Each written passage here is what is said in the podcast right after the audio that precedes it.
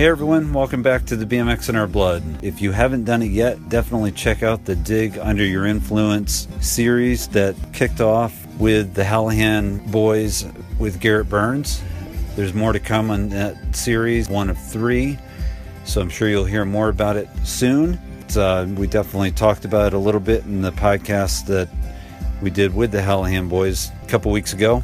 So, anyhow, today's interview with Brian Kachinsky, I wanted to make sure I got this one up as soon as possible because they interviewed him the day before the Uncovered contest at the Wheel Mill a couple weeks ago, and the final of the three part series is coming up on the 24th of this month of March at the Four Seasons Skate Park in Milwaukee. So definitely check that out and support what Brian Kachinsky and Van Homan are doing to give back to the BMX freestyle community. So you'll hear exactly how it came about in this interview, and there'll be a little bit of a surprise guest when Scotty Cranmer steps in to the interview and asks a question of Brian while he compliments Brian for his accomplishments as well. So, anyway, see you next week. Yeah, he what he did with this YouTube channel post injury is what it completely amazes me. Totally, totally, and it's funny because he, like, you know, the way I mean, Scotty's always been like one to like never let up. Essentially, you know what I mean. You look at his Right. riding, and like his riding over the years was just absolutely bonkers. Always, you know, and, and uh, even when he would have, when he would have littler injuries here and there, like you'd see him come back like super strong and whatever. But it's funny that like the consistency that he puts out content and the and everything. It's almost as if he transferred, you know, some of that the riding into this whole other. You know, of course, his his, his uh, channel is BMX based, but Sure. you know, it still is like a whole different sort of uh, set of challenges that it presents than Right. just riding itself. You know, so yeah, man, I'm really I'm really uh, I'm really proud of him and. To be honest, I think it's. I think I'm really thankful for him because, Yeah. as far as like role models go, you know, there's so many different role models that kids could have these days that you know maybe don't maybe the best role models I guess like for lack of a better word like uh, you know where kids can get their inspiration from so many different places and uh, the fact that he's captivated you know so many people with a positive personality Mm-hmm. and a positive message and you know he really is like a dude who lives a really clean life but yet a really successful and happy and fulfilling life too you know so Sure. I think that that's uh, that's awesome and it's good, great for kids to see it's great for this generation to see that's that's watching him you know Right. uh, you know the kid that's uh, that's really what uh, what I think will push you know push things in a certain direction and will really uh, you know make kids kind of grow in a positive direction because you know how the internet is these days you can find out all you can find all kinds of stuff that's not you know and you can basically find uh, tons of negativity everywhere so to find something positive and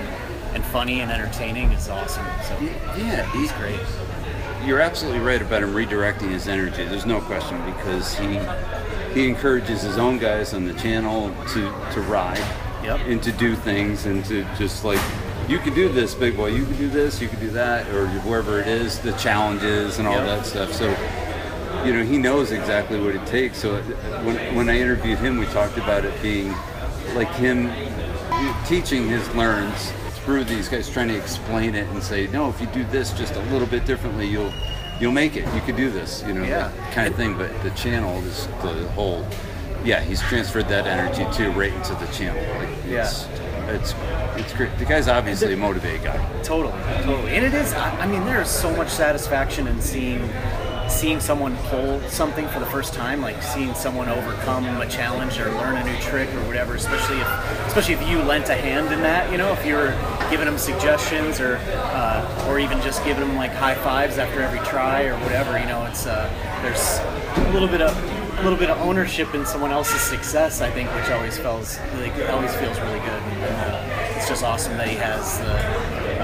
I mean, obviously, no doubt has the experience to do that. You know, to Right. uh, but you know, just that he has the the energy and just the relentlessness to, to get Yeah. yeah to, to make his you know the, the people he's around just better people and, and better bike Right. riders, of course. But I think Right. better people in general. So Yeah. that's awesome. And he's intentionally selected his crew the way he has Totally. based on his ethical and moral values. I mean, he just anyway. I could go on and on about him, but this is about you. So anyway, um, welcome to the BMX in Our Blood. I'm here with Brian Kachinsky. That's how you say it, right? Yeah, yeah, you got So- it first try. Yeah, well, I practiced. pretty rare, I, yeah. I practiced on the eight-hour drive here. Kachinsky, Nice, yeah. Kachinsky. I had Nuno, I had Nuno Ol- Oliveira um, send me the phonetic version so I could just practice it over and over again. Oh, that's awesome. I, I'm kind of kidding, but we talked on the phone, and I, I'm like, "How do you say?" He's like, "Kachinsky." I'm like, "Okay, Kachinsky."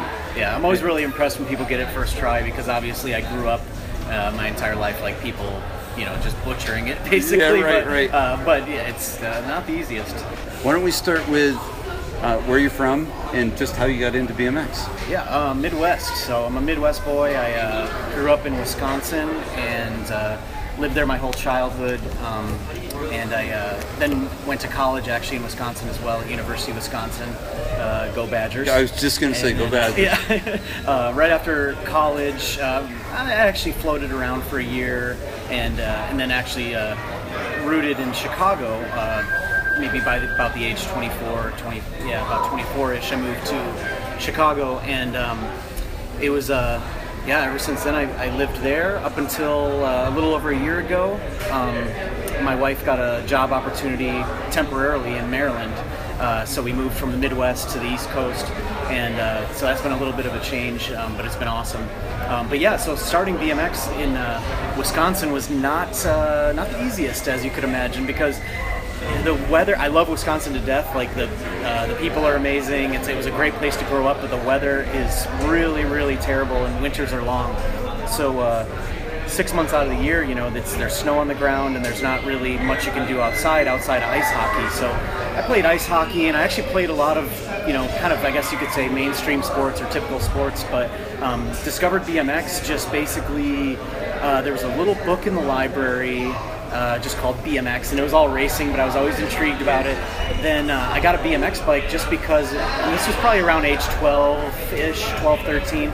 I got a BMX bike just because I needed a bike for transportation, um, but I the cool bike to get was a BMX bike. So we all kind of had BMX bikes, but we didn't really ride. I, and I had a couple friends who who rode, but they were. Um, you know, we were all kind of starting out, but yeah, I got this BMX bike, and then the rest is history. You know, it's uh, um, basically got it to get from point A to point B, and now it's taken me from you know point X, Y, and Z and beyond. You know, I've been to um, probably 30 some different countries and um, tons of different states, and obviously experienced a ton. But yeah, it all started in Wisconsin, and uh, you know, just thanks to all my friends that I started riding with and started exploring with. And um, um, I think Ronnie Bonner said it in his interview, but it was, it was funny that he said it because it's something that I've always said myself was. Uh, BMX bike was like my first taste of freedom. Like it was the first taste of like, okay, now you have this bike. You don't. You can kind of get places on your own. You can go explore beyond uh, wherever you could either walk to or wherever your parents would drive you to, kind of thing. You know. So, uh, you know, as soon as I got that bike, I was on it 24/7. Just, you know, we were uh, riding everywhere we could, kind of causing trouble, jumping off stuff. Um, and uh, yeah, just building dirt jumps, building ramps, you know, or trying to build ramps, I should say, and Right. riding street in like the little town that I grew up in, and uh, yeah, it was just a great, uh, great way to kind of ex- start exploring the world. And then as soon as, uh, um, obviously, as soon as I started, got my license and stuff like that, I started to travel more. And uh, you There's know, your there's your difference states. from Ronnie because Yeah. Ronnie said he didn't get his license till 21 or 22 because he didn't have to. He, he said everyone was hanging out at my house because that's where he was running UGP out of. Oh, that's so, So his, the friends would show up, and he's like, "I don't have to get a license because they'll drive me wherever I want to go because we're all hanging out and they've got cars." Oh, yeah, So and we held like- off on getting it. Nice. And if he really needed to ride somewhere, he could be like, "Oh, I'll give Right. you a T-shirt, man." Like, Yeah, right, right, exactly. But Ronnie's his- the man. That's one of my first sponsors back in the day. Actually, Oh, was- okay. Was UGP. So uh, shout out to Ronnie. That interview was great too, by the way. Oh, thank you. Yeah, he well, he carried it. He was Yeah. he was awesome for Yeah. sure. But Yeah. so obviously, um, I wanted to interview you. I shouldn't say obviously, not to everybody, but I wanted to interview you because of the Uncovered um, series. So, but before we get to that, I think there's a, a lot about your your involvement in BMX that people aren't may not be aware of, and maybe they are. Um, you so you so you learned kind of the the basics in Wisconsin, Mm-hmm. and you decided at, at one point to go from building dirt jumps and ramps to did you start finding parks or what happened there? Well, actually, there was a an indoor skate park that opened up uh, right near where I lived, actually, and it was a park that never opened to the public. They were supposed to, and it was this. Uh, it was called Skate Garage, and it was basically this uh, empty warehouse building, kind of similar to the building we're in now, but much smaller. And uh, it was they filled it with ramps, and actually, so the Baco guys, Dave Freimuth, Chad DeGroot, um, Mark Hilson uh, Mark Fluette, they all uh, were building this park. And uh, I stopped by one day because I heard rumors that there's a skate park being built. And I stopped by one day, the garage door was open, and here was like my heroes building ramps. You know, the guys that I watched in the videos and saw in the magazines, they're building ramps. And here I am, just like this kind of shy 15 year old kid. And um, I roll up and just kind of you know poke my head in and I'm like oh my god this is awesome and immediately I asked if uh, I asked them if they needed any help I asked them you know I was like there's something I can do like I've tried to build ramp I've kind of built ramps before but like to be honest my ramps were terrible at the time Yeah, Like, yeah. it was it was like a slight step above like a brick and a board sort Oh, of thing you know okay, it was yeah. like a but yeah so they uh, I went in, you know, I just basically kind of moved stuff around for them a little bit, or like, you know, they're like, oh, go get me some two by fours, or go get me some plywood, and I was, uh, you know, ha- happy to help. But um, they were so cool, like they were just so awesome. Like I think that first day, Dave Freimuth like checked out my front brakes, and he and they were they kind of felt like shit, so he he fixed them. Like he had a little wrench, and he like you know, tightened springs and made them work well and all this stuff. And I was like, oh my God, Dave Freimuth just fixed my brakes. This is insane, you know. And he gave me free stickers and all this stuff. And I was um, just blown away. So that kind of like, I started riding with them and riding those indoor skate parks. And then, then later they opened Area 51 and um, Undercover was another skate park there. And uh, Oh, so there's been another Wilson did, so- undercover. So, well, that was undercover. no, no, I, I don't yeah, mean yeah, like the contest series, but Yeah, not yeah. the first time the name's been used. Huh? Yeah, well, it's, it's slightly different. I've, my tongue has slipped a few times where I've been like, I've called it undercover, but it's actually uncovered is our contest series. But this skate park was undercover, so it's kind of like along the Oh, same my lines. apologies. Yeah, yeah. That's- that's but right. It's, it's, Okay. it's close. But anyways, like Yeah. Really those guys and like that whole scene of like having indoor skate parks really, really made my riding like I mean, obviously, it made it improve, but it really kept me riding because those six months out of the year, when there's you know not really oh. much to ride, there's snow on the ground, there's not much you can do. I mean, we were definitely dedicated where like if, if we could shovel off a street spot, we would and stuff like that. But Right. yeah, man, indoor parks were really like a, a huge part of my progression. I always rode street and I loved handrails, but like uh, the big handrails didn't start until like the summer before I uh, went to college.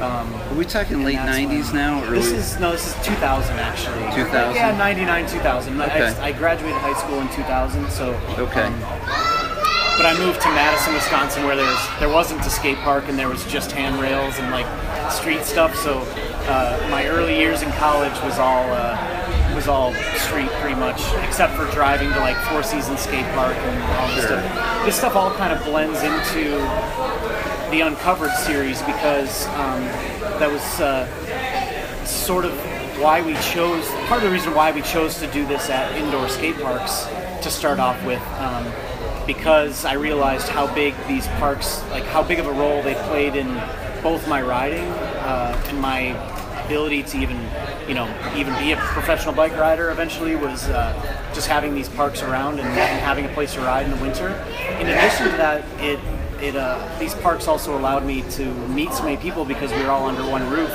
Um, there would be people that drove from all the neighboring towns and states, and there was even like kind of high-profile contests that would happen at those parks too, like at Area 51 in Appleton. They had the Baco Jam back in the day, which brought like you know Ruben Alcantara from Spain all of a sudden was in Little Appleton, Wisconsin, you know, and like oh gosh, you know, you name it. I mean, like rooftop. The whole Etnies team at the time was there, and uh, um, you know, it was it was crazy. There's pros coming in and out, photographers coming in and out. That's like how I originally got coverage. But you know, if those indoor parks hadn't existed, who knows? You know, so I think it's always important to to support them as well as uh, as well as the scene. So Right. So, so this is uh, coming full circle for you, and you're starting, or you started your own series yeah. With Van, is it just you and Van doing yeah, it? yeah, Van it's Homan? just Van, and it's funny uh, how it came about because it was Van just sort of casually mentioning. Um, he just casually mentioned like, "Hey, we should do a we should do an event or a jam or a contest or something," and uh, and I, immediately I just said yes. It was like a knee-jerk reaction because I I had wanted I wanted a project, and it had been it had been a couple years since I'd done a contest. Um, I'd kind of been involved with like some jams and video premieres and stuff like that, but it had been a little bit since I had a, a project that was sort of like my vision from the ground up sort of thing. Uh, Sure. Basically, since the bakery existed, was uh, what it had been since then. Since like you know there was something start to finish that I could really like sort of curate and, and create. And um, Van just bringing that up just like lit that spark, and I was like yes. And I. Uh, we basically settled it at that. That first conversation, we were like, "Hey, you want to do something together?" Yeah, definitely. Okay, cool. Uh, let's talk soon. You know, let's let's sleep on it. And it was literally that night was my brain was running wild, and immediately I was like thinking about the idea and uh, where to go with it and what direction, and uh, the whole like uncovered series came about where um, you know I thought of the logo to kind of have like a um, magnifying glass sort of a sort of a detective kind of theme with it, you know, Sure. but um, and it is part of it is kind of like to, to be taken lightly, you know, the um, the uh, sort of the theme as far as like you know detective and whatever, and um, but the uh, the whole essentially premise of it is really to to shine to give these amateur riders some shine, and Right. um, I think about. Uh, CFB series back in the day that Matt Hoffman did, and all these other like amateur contests that happened when I was growing up, even the Baco jams and stuff like that that were amateur contests. Those were huge for me, and, and those just created experiences and opportunities that I mean, had I not had those, it would have, you know, it all would have never happened. So I knew that these events were the spark that, that lit it all for me back in the day, and um, I wanted it to, you know, I wanted to basically create the same thing. And, and partnering with someone like Van, it was great because he, you know, he's obviously like as passionate about BMX as I am, and um, yeah. just through and through. So uh, I obviously I've known Van for a long time. We've been friends for a long time, and um, just uh, you know working on something kind of in a different uh, a different avenue or like a, sort of a different arena um, for us to work on some was I knew it was going to be fun, um, and uh, yeah, we just went from there. So. But I decided not to do a pro contest. Uh, we, we were talking about it like, oh, do we want to do AM and pro? Right. And pro contests are awesome, and I don't think that there are enough of them. I definitely, um, it was definitely a pleasure to uh, to have you know hosted some myself, uh, especially at the bakery and stuff like that. But um, I feel like the uh, I want to start out first with with amateur with an amateur contest, and then also have it be a solely amateur contest because I didn't want it to. I didn't want the AMs to be like rushed over or, or rushed through uh, just to get to like the pros, to get to like you know the, the, the super heavy hitters of the day, and um, you know it's it's, it's uh, I think it's just really important to have to build that environment um, for amateur riders to push themselves, uh, to to really like um, you know maybe do that trick that they've been dreaming of, or or, or even just discover new things or new motivations. You know, um, I think even every time I've gone to a contest growing up, I either tried a new trick, uh, maybe pulled a new trick. Uh, I definitely met new friends. Yeah. Uh, I made just you know new new friends and connections where like road trips then sparked from that. You know, you go to a contest and then you meet some guys from the neighboring state. Say like I met guys from Ohio and they're like, "Oh, dude, come to Ohio. We got crazy parks to ride and street to ride. You know, all this stuff." And uh, next thing you know, I was doing a road trip out there, and so it all kind of snowballs. And um, you know, it's more so about getting people together to do something than it is about you know like who wins and who loses. But there's also prizes for that too, and they're definitely awarded and recognized. Um, but yeah, first and foremost, it's about getting bike riders together. Right. Of all ages, or is there a limit? Yeah, there's no age limit, so that's funny you bring that up. Originally, we were gonna do it in age groups. We were gonna do. Uh, originally, we were gonna do say like uh, 15 and under, or and then like 16 and over, or you know how do you separate that? Um, we decided not to do age groups. We decided to have it up to the rider, like what class they want to be in. and uh, so we created two classes at least for this first year, um, just to sort of keep it simple and keep it. Uh, um, keep it basic. And you know we kind of struggle with the verbiage you know? Do we do we use the word semi-pro? Do we use the word like amateur or intermediate? Or like how do we end up we ended up basically uh, you know doing settling on intermediate and semi-pro and um, basically the two. Scotty. Scotty. oh Scotty's here. There he is the man. Speak of the devil Here's the man. we were, just, we were just talking about you Scotty, my friend, how are you? Are you comfortable in this? Would you mind sitting on this? fine. Where, just tell me where I need to be in here. Um, Brian and I were just talking about how the whole Uncovered series started, the concept behind it with him and Van, and now you're talking about classes. So we were talking about the, the different classes. So you decided on yeah the classes of riders so we have uh, basically intermediate and semi-pro and uh, intermediate is basically for uh, it could be like a wide range of, of uh, it could be a wide, wide range of age group you know it could be uh, any age essentially um, but uh, it's basically for a rider that wants to compete you know wants to ride uh, we don't really have you know it could be someone who's been riding for a year could be someone who's been riding for 10, 20 years. Uh, you know, it's just someone that maybe wants to push themselves and ride in a contest and, um, you know, essentially be in that environment and, uh,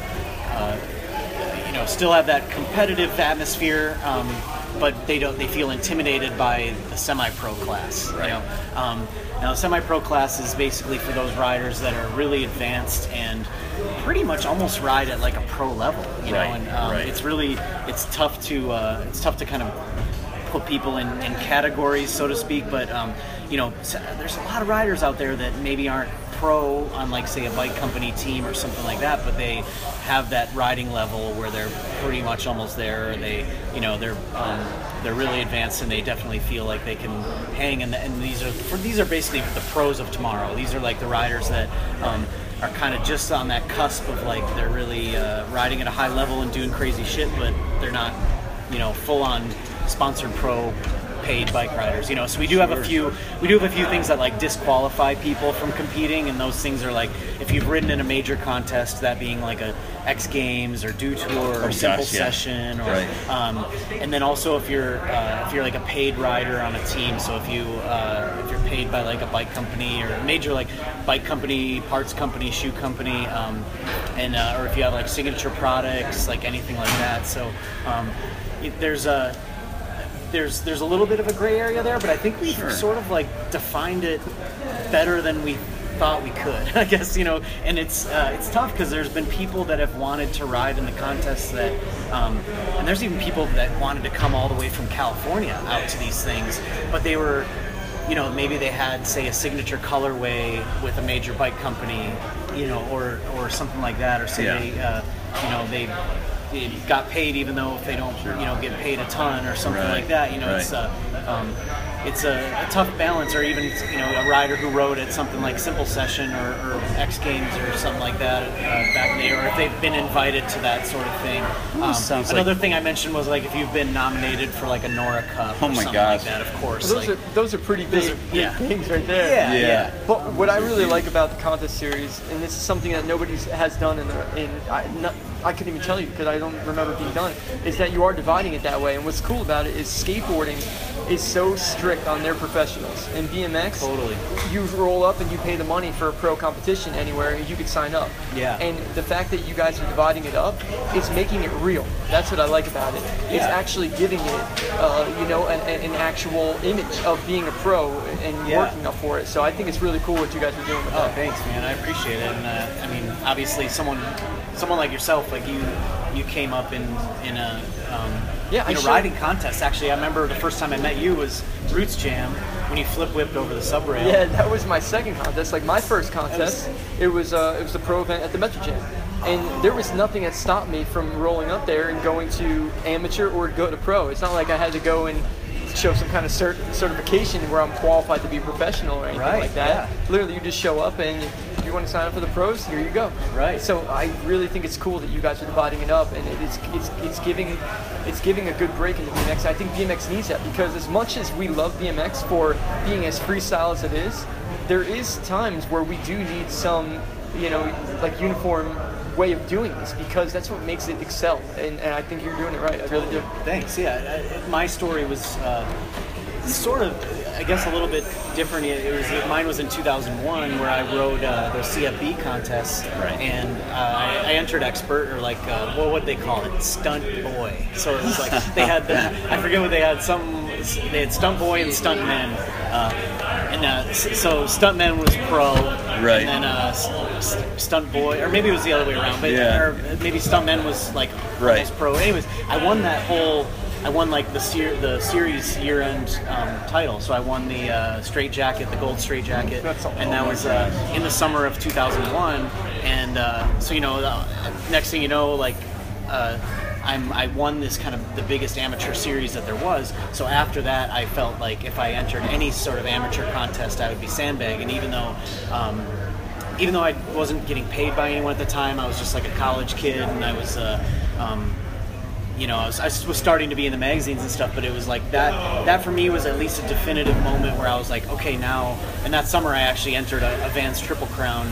Um, but you know, before then, I just didn't feel comfortable like entering a pro contest. You know, I didn't feel comfortable like I didn't feel like I belonged. You know, and, Right. and I still didn't feel like I belonged when I entered in my first my first pro contest. But you know, it, was- you, it Scotty. was- didn't didn't you get was some- pushed into pro at yours? Well, my At the dad, Metro? My dad uh, and my friends, they said you, you, you should enter pro, and I said heck no. Like I, just like what Brian says, Yeah. I didn't feel like I belonged. I, I wanted to go there. I wanted to watch the pro event. I didn't want to ride with these guys at all. So similar situation. Yeah. And then he goes and funny. lay, and then he goes and lays down a heater and just oh man, I remember Roots Jam like uh, when he flip whipped over that sub rail. I was like, "This is the dude." This, Yeah. uh, you know, you were like 16 or 15 or something. I just turned 16. so crazy. that was great. Um, but yeah, so Yeah. I mean, moving back to, uh, but yeah, moving back to the, the semi-pro thing. I hope that no one out there is offended that I say they can't compete because really all I'm all I'm telling you is like you're you're too good. you're overqualified. You're uh, you know, and, and uh, I, it, it's it's a I'm flattered that so many people you know want to ride in them and, and especially some of the caliber of guys that that want to ride in them like. Uh, um, you know, it's it's just been incredible. But yeah, there's uh, yeah, I guess you just got to draw the line somewhere, and uh, it's um, you know, I, I hope that this just sort of uh, catapults, perhaps catapults some people into that, uh, into that, gives them some recognition, so that they, uh, you know, so that they would feel comfortable, you know, in the pro class at, at some sort of event and, and on a pro team, you know. Do you think it'll spawn another series possibly with you for that would include pros, or in the next round maybe have a pro division for the people that that actually won and advanced, Yeah, I or, mean- or we'll say advanced since I they I wouldn't say never. It can, it can never say never, Right, I guess. But right. uh, I would say right now that hasn't even really been a thought. Um, I kind of just wanted to focus now on on this series and these three stops and this uh, and the amateurs. You know, so I um, I think that after like the third stop in Milwaukee, Van and I actually talked about this because we, of course, our both of our imaginations run wild, and we're like, well, maybe we should do this or do that, and then we just we we basically had a conversation one day where we were like, all right, we just got to stop all this, and we just got to focus on what we're doing now, and then we'll revisit this after the uncovered series is over. You know, after that last stop in Milwaukee, then once the dust is settled, then we'll re you know reevaluate and we definitely want to keep doing it. I mean we definitely want to do it next year and the year after and the year after but um, that's no question. But you know as far as anything else we do we'll just kind of see how this one goes and, and uh, adapt. And because we're learning every day. I mean every event that we do um, we're learning you know different things things we maybe could do different for the next stop and, and stuff like that. So we'll see uh, you know we'll see how it goes and um, you know, we'll just, but we don't want to count our chickens before they hatch. You know, we're, Right, we're right. definitely like taking it one step at a time and, uh, you know, just trying to make this as best as possible and not, you know, Right. grow it too fast. makes sense just to focus on that demographic. Those you know those amateurs just give the, let's face it, the majority of kids riding are amateurs. I mean, Yeah. percentage wise, so you're probably smart just to focus on what you're doing, especially since you're in the middle of the first series. Right. You know, Yeah. just keep doing what you're doing because it's that it gives so many it opens you know, it opens a door to to a, a contest to so many kids that may not otherwise Totally. even touch it. You know, they'd be too afraid to or whatever. Yeah, yeah. Seems like and, and the, the funny thing is too is that like I'm I haven't even been all about contests in recent years. Like, but I can see there's still some to be said for that atmosphere at a contest. You know that when your name is called, like, and it's time for you to drop in, there's some sort of like, I don't know. I, I guess I could call this like the, the fuck it switch. I guess Yeah, like the, yeah. sorry, I don't know if it, you know. Sorry to you. you uh, No, we're um, good. Yeah, uh, maybe put a bleep in there for you too. But uh, but it's that switch where You you're just like you listened to the Ronnie stuff- one, didn't you? Yeah. Oh yeah. All right. So go Yeah, ahead. all, Swear all on. that stuff, all that stuff that you wanted to do, or that you were sort of like thinking about through your head, and you just like, now's the time. You know, if I if there's a time to send it, like now is the time, and and I love that. I love it, and I love the atmosphere of like having the people around you and stuff like that. I think uh, a lot of. Uh, right nowadays, especially with social media, is I love social media. I think it's great. I think it's the best thing. But um, I think people, you know, you spend so much time in this like virtual world and maybe even like somewhat solitary. I think there's still something to be said for an actual gathering and an event and like having people under one roof, like screaming, going nuts. I mean, when when. Uh, when the semi-pro class was riding at the end of uh, the last uncovered contest, and like Mad Mike dropped in and he just started dropping hammers, place just like I thought the roof was gonna blow off. It was so loud, and the energy in there was just like absolutely incredible.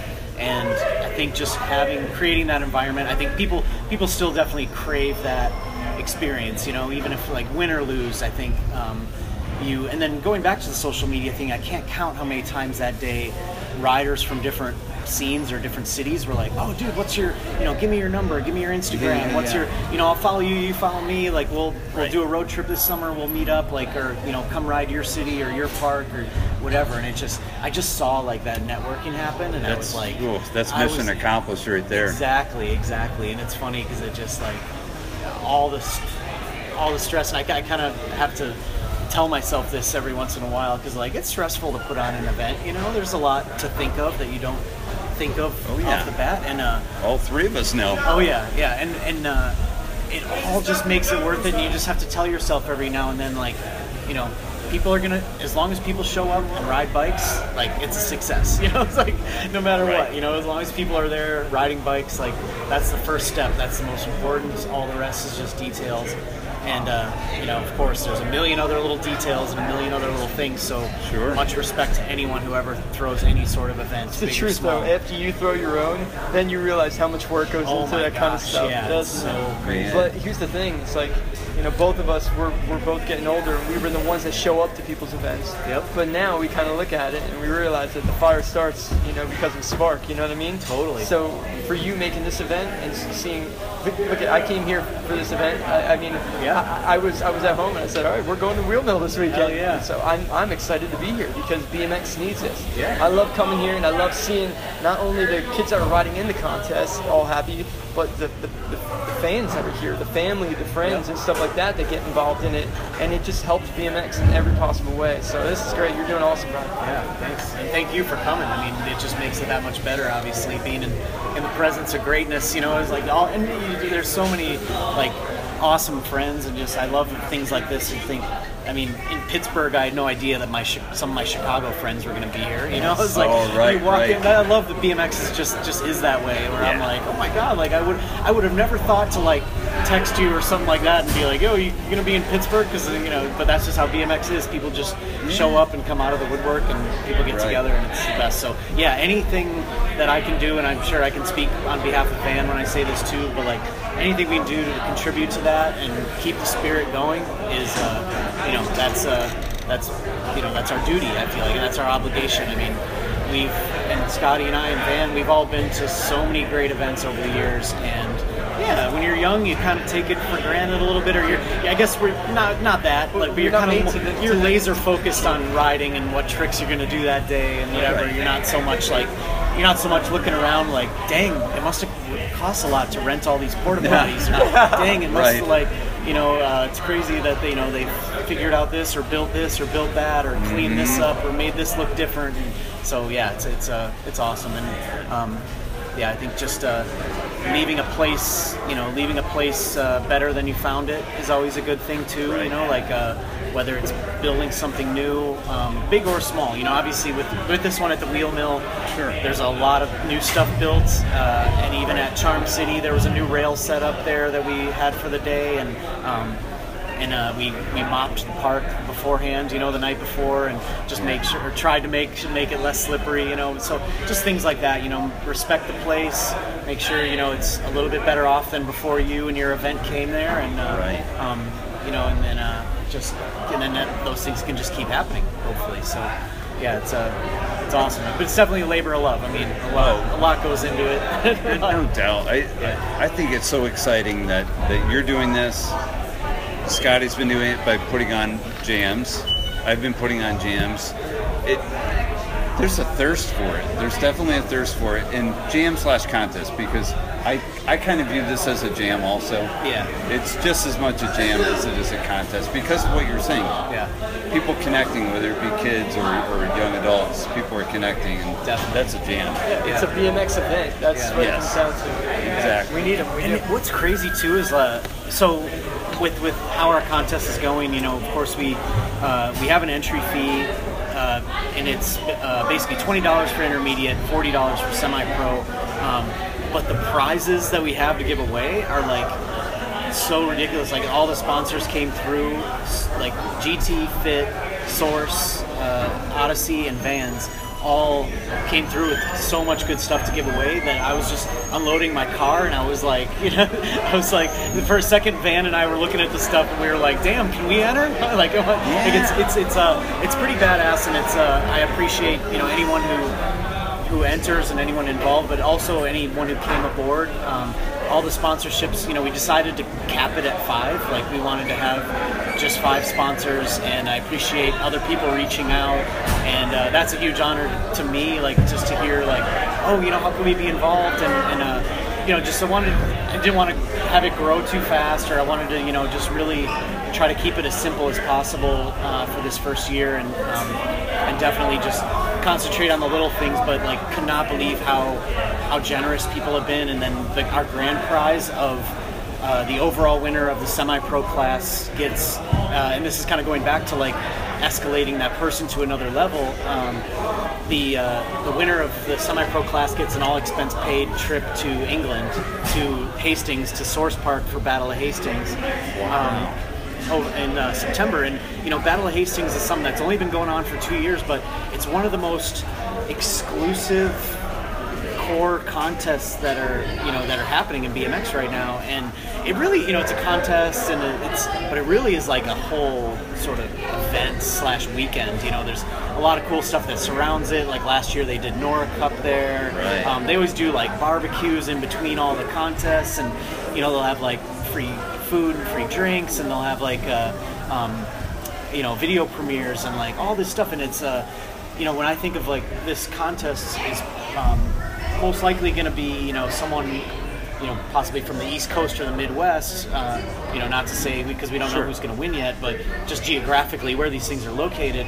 Um, it might be someone who maybe even hasn't been out of their state or out of their region and out of their or out of their out of the country, you know, and they might all of a sudden get to go all the way across the pond to like the most exclusive event and uh, arguably like the most core event that BMX has right now, and um, it's a just an absolutely incredible opportunity because it goes back to like that first taste of freedom kind of thing where like obviously the first time I left my neighborhood on a bike I felt this sense of freedom but then leaving my city leaving my state leaving the country it's like all this stuff was just so eye-opening and mind-blowing and you learn so much when you travel um, that I'm just so excited to see what kind of experience this person the, the winner gets to you know gets to you know what kind of experience they get to walk away with Incredible so Um, do your questions quick? All right.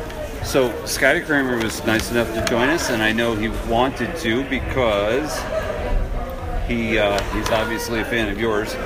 So I'm going to read him because you, you probably can't read my handwriting. I'll just read out loud. I got this here remembered. You cool with that? I'm good. I'm absolutely good. So, so, you, so Yeah, I got, a- I got right, a so- question for Brian. Brian, I've been following you as a BMX rider since, honestly, since as far as I can remember, really BMX. And one thing that stands out to me is just you were just such a burly rider when it comes to riding street. Back in the day, the things that you were doing. What's going on? Back in the day, the things that you were doing on street was mind blowing. And I'm gonna bring up a photo real quick. It was my favorite photo of yours, and it was in it was in the magazines. And I remember seeing this photo and just thinking it was impossible. There was this rail that just looked it just looked crazy, dude. It was like it had kinks upon kinks upon kinks. It was um it had have been out of the country. I mean, I, I couldn't tell you where this place was. I, I think it was an ad. I want to say was Yep. it was it a UGP ad? UGP ad, It yeah. was a UGP ad, right? Yeah. And I just saw the rail, and I remember looking at it, thinking, "That's impossible. There's no way he made it to the bottom." Yeah. Like, can you tell me, like, what was your craziest slash most challenging rail that you've ever conquered riding BMX, and what was the story to it? It's really hard.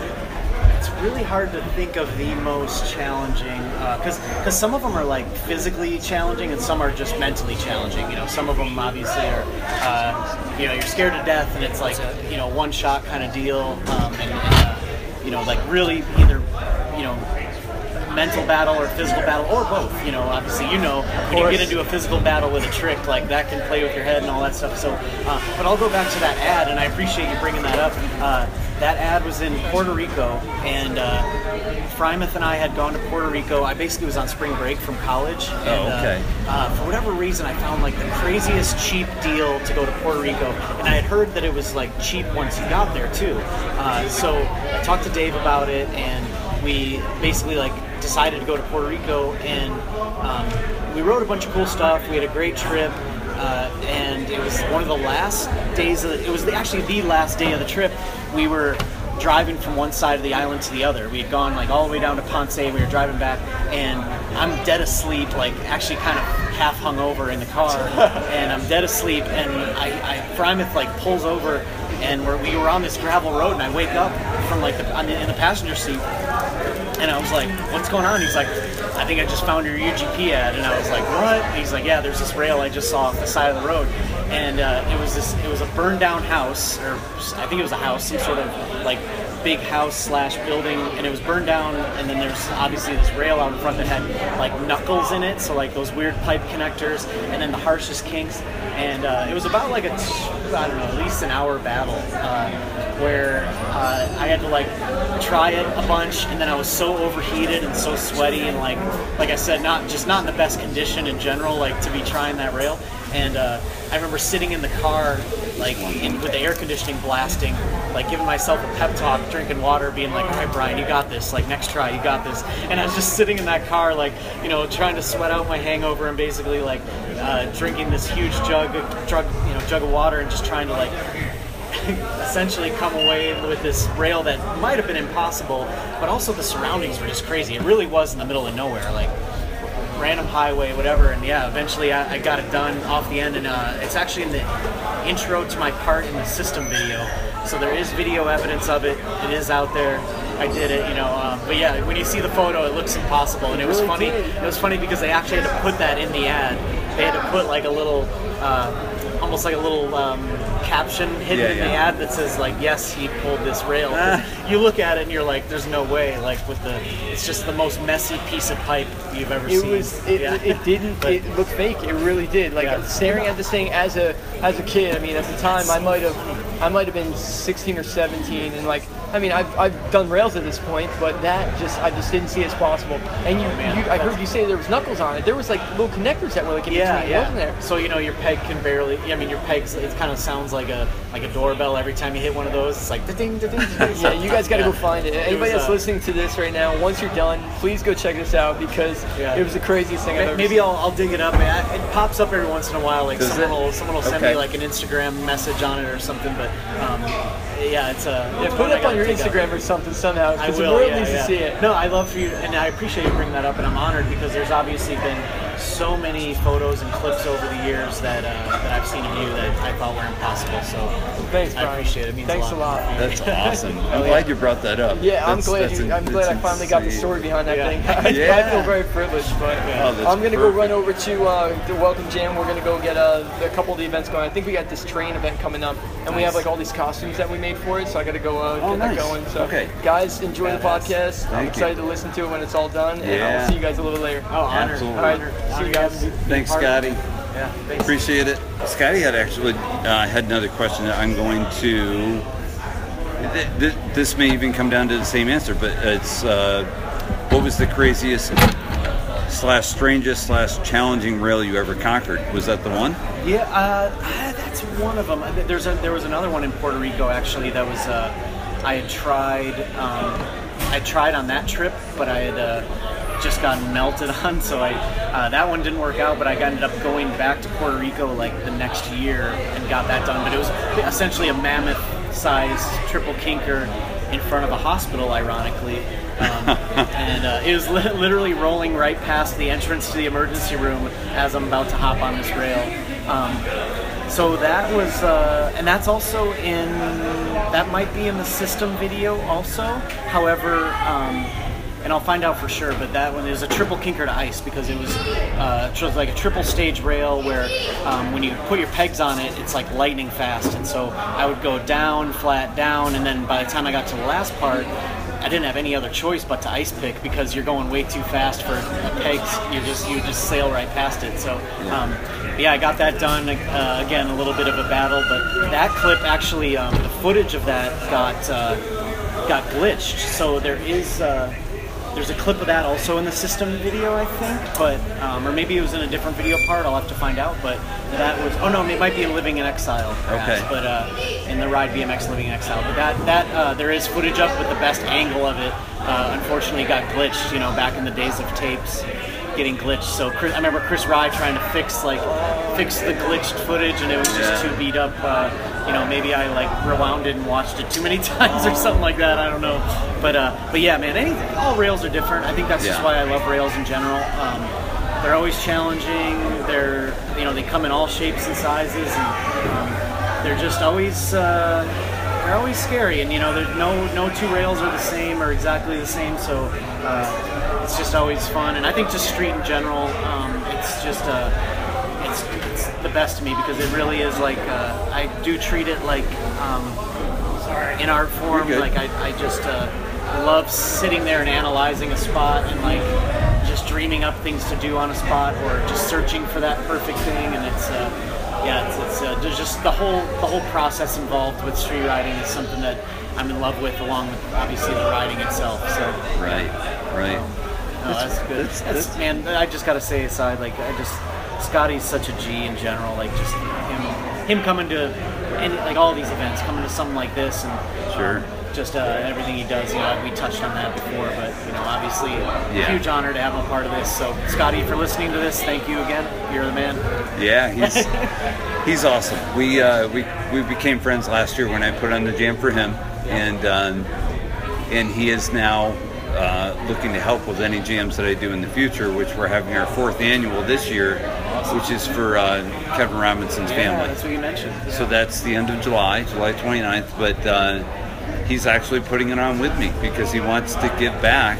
Awesome. You know, he he was given to unexpectedly on his end so many times this past year that he said, you know, I, I want to be part of this. I want to be part of giving to the next guy that needs Yeah. it. In this case, the family of, and um, he's just such a great guy. I mean, I, it's. Uh, he's been a silver lining to to to so many things for so many people. So Yeah. yeah, I mean, eh, when he sent the question, I saw it on my Instagram. I said, "You're going to be here too? You, you, you know, let's let's have you in here and actually That's ask the question." So Yeah. he said, "You mean like make a little bit of a celebrity appearance?" I said, "Absolutely, that's what I want."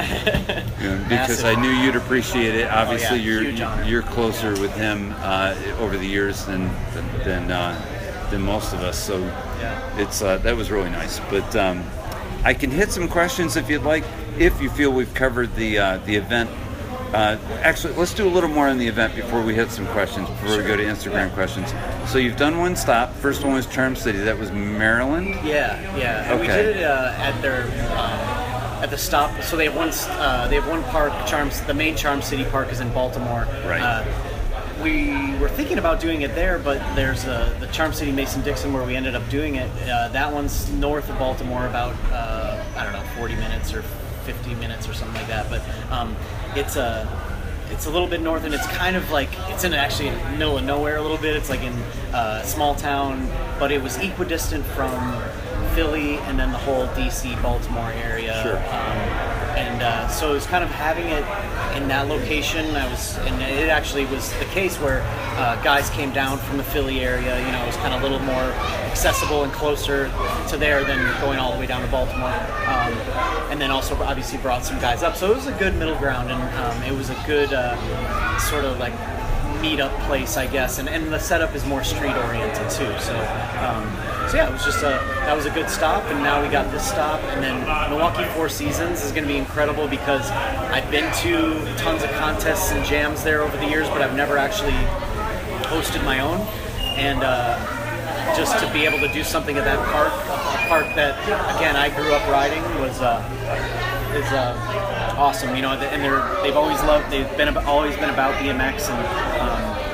They have uh, the owner Neil is a great guy, and uh, they always are changing stuff. They're always throwing events. They're always like building new ramps. Build, you know, they- they've just been such a huge part of Midwest BMX in general. Um, so I'm just super honored to have it there, and then that's obviously where we're going to finish off the series, but then also announce the, the winner, the grand prize winner as well. So um, yeah, that'll be at the end of March, and uh, it's to be uh, it's it's to be exciting between this and that. I mean, there's there's a, a lot of BMX that's going to happen, and I think uh, a lot of uh, a lot of new faces. I think that people haven't been familiar with, or maybe haven't seen enough of. That uh, you know, hopefully now you can they can get another set of eyes on. And, um, and again, that's not that is like uh, one of the goals, but the the main goal again is like just getting bike riders together and just um, hopefully creating an environment that makes people want to push it, makes people want to yell, scream, cheer, whatever you know. So it's uh,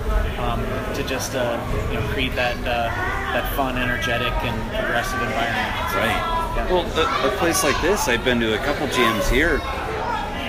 Uh, granted, not contests, but jams. And I mean, obviously, we're at one right now. Today is the Welcome Jam, which they have annually. The last time I came here and, and, and recorded a few interviews was for a women's weekend. So it was it, it was basically a women's jam, but they did instructional also. So that was really cool. Uh, but stuff is happening. It's really happening. It's more so than I've seen in past years for sure. So there's definitely movement right now. I Yeah. think there's more people involved. Yeah. More people are getting psyched up, giving back. Two years of Swamp Fest for Trey Jones. Right, yeah. You know that that event was wildly successful. It Yeah. was Excellent. It was- Shout out to Trey. And moving, actually moving a, uh, a step back. sure. um, Go for it. I just want to say something about women in BMX in general. Um, that is something that over the last, I mean, it's always it's it's it's always impressed me. Like uh, back from uh, you know the first time I met Nina Buitrago, like she has you know been a, obviously a pioneer, uh, and uh, I remember the. I, I know Nina and all this stuff, but I remember getting the phone call uh, back when I wrote for DK. That uh, getting the phone call from the owner of DK, like, "Hey, so uh, what would your thoughts be about? Um, you know, we're debating back and forth. Like, do you think Nina should be on the team, like on the pro team?" And I was like, "Hell!" That was like initially, I was just like, "Hell yes!" I was like, not only is she like an absolutely perfect person to be representing, you know, women in BMX, but like she'll hopefully inspire so many more women to get into BMX. And uh, I think that it's, I was like, it would just be, you know, the a huge mistake not to, you know, and I think that this is obviously a segment of BMX too that I think has so much room to grow, you know, and, and, and how awesome it could be if like how awesome because you're always I always say you know oh the more people on bikes the better you know the more people riding the better Sure. well don't forget about that other like 50% of the population you know like don't Right. you can't just you, you can't just think about like just you know men or boys riding bikes and, and uh, of course you know and so now fast forward to now like this year i've gone to like some of those FISE contests and Sure. of course i've seen like uh, like sister session at simple session over in estonia and stuff like that but every year and almost every contest i go to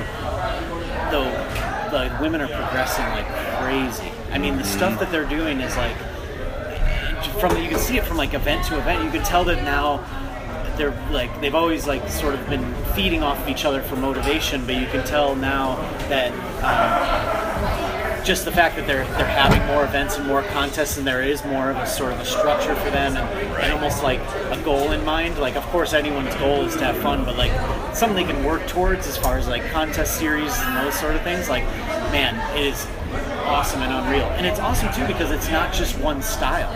Like Nina, obviously, she's the first female bike rider to ever do a handrail on street. But you know, then you have like Hannah, for example, who's like doing flares. anyway, but yeah. Yeah, so like That's yeah, awesome. Nina, you know, did rails back in the day. Right. And Nina obviously can do tons of other tricks. Oh, Like, sure. She might have been the first girl to bar spin too. I don't don't quote me on that, but she's had a lot of firsts. But um, She but then listens, you have so like, she'll know. But this you have, you know, but Nina can also ride ramps and everything. But then you have like Hannah who can do flares and Yeah. tail whips and like It's exciting. and, like just you know, she grew up riding like in Indiana Mad Dogs Park, so like at the kitchen. So she's like has those like crazy big ramp skills and. Um, and then you have like you know you have like women with like super good like flowy style where they're doing like awesome transfers and flowing all over the place and like basically you know like riding like smoother than I could ever dream of you know and I think that's uh, it's just awesome it's awesome to see them all be able to find their niche too because that's you know BMX, that's what's cool about BMX for men too is that like there's so many little niches within this niche we call BMX. You know, if you're a punk rock kind of dude, you have riders that you can look up to and follow and whatever. And if you're a, a hip hop kind of guy, or if you like riding street or trails or ramps or whatever, like dress this way or listen to this music or or be a combination of them all and just be yourself. You know, there's someone you can like look up to in almost every sort of like genre, and, and it's awesome to see that transcend over into women's BMX as well, and, and it just uh, just just be one big community and, and have it be freestyle. And um, Sure. but man, so inspiring to see how quickly they are progressing. So shout out to Nina, shout out to any like any any female BMXer out there. Like you guys are paving the way right now, and I love watching it. And future is going to be fucking crazy. Oh, So- it's it's great. It, Yeah, it's it's, uh, definitely it's so definitely awesome. happening. There's a so there's awesome. more jams going on than I've ever seen for women. There's more instructional jams, like like we talked about. There was just one last weekend at Ray's. Yep. You know, it- Yeah. there must have been a hundred women there I at heard they, like, Ray's. they sold out like They- right away, or they like did. they maxed out right away, which like and I'm probably off on the number. I, I know I know people from up in the Northeast where I'm from incredible. cruised out there. They were Yeah. they were there. Someone from England came. There was they, they were coming coming from all over. So there, there's a strong women's scene. Yeah. And it's because of you know women like Carly Young, Nina Buitrago. I'm gonna forget people I, I know, but um, they're doing a good job. They're definitely good job, doing a good job. And there's trails women too that are doing it, and they're putting on women's weekends. So it's happening. So maybe it's a matter of time before they start their contest series. You know, an uncovered version of the the women's series, Yeah, like, or I, like I said before, never say never. you never know? say never. So maybe, maybe that's next. You know, you never Yeah. you never know. So, but uh, BMX in the Olympics for for women, that's and men, of Yeah. course, both for freestyle. That's a big step, huge step. So I think that's a good driver right now. Yeah, definitely. Um, it's And I think the cool thing too is like with with the Olympic stuff and, and with all of this, like uh, I, I view the Olympics as you know it's a huge opportunity, obviously for some people, but um, and it's uh, but I, I just view it as such a good thing for BMX because it will get. Uh, it'll get more people into it'll get people into BMX uh, and maybe have people um, have people have yet again like another sort of goal or another sort of uh, um, and it won't be everybody. It won't be, you know, not everyone even wants to be in a contest. Not even everyone wants to uh, ride with people. You know, some people like to ride by themselves, but um, I think, you know, then there's there's these ultra competitive people. Like some people live, eat, and breathe for contests. You know, and uh, it's. Uh, but I think it's great, and I think it's something that's going to provide uh, definitely provide opportunity, but just to provide some exposure. And the best part about it is that it's not going to hurt it's not going to hurt street riding. It's no. not going to hurt even your your like concrete bowl session. It's not going to hurt your session at the trails. Like you can still do that, and you can still. That's what I love about it. Is like yes, like BMX freestyle could be an Olympic sport and whatever, but you can still, no matter what, you can still always grab your bike and walk out your front door and go, you know, race hell somewhere if you want to. You know, and I think that that's like that rebellious spirit of BMX. I don't think will ever be lost, and it'll always be it'll always be there, and that's sort of the the essence of it. And you can always just go do your own thing and be your own, you know, be yourself. And I think that that's uh, that's what's great about it. And why not just add another sort of uh, how do I say it? Just like area to that, or, or sure, you know, just add another. Uh, another shelf to that bookcase, essentially, you know, right. Uh, right. that we call BMX because you know why not? It's a um, right. Yeah, you, know, you could still be as like as hardcore and as independent as, as say like you know nonconformist as you want to, you know, uh, as a BMXer. You know, right. you just uh, you know it's uh, I think it's just good all around. I, I truly believe that's why BMX freestyle is doing is the strongest area of the of the disciplines, we'll say. Yeah. Because of well, first of all, accessibility. Accessibility is a major major issue, but that freedom of expression and sometimes the lack of interest in, in kids wanting to compete. Maybe they just want to express themselves. So it's good that you have a contest series, but freestyle really gives kids an opportunity to express themselves in an accessible environment without feeling like they have to be the best. They can just be themselves. Totally. takes that finish line out of it, and you know, literally takes that finish line out of it. And yeah. I and I love BMX racing. Don't get me wrong, I still do it.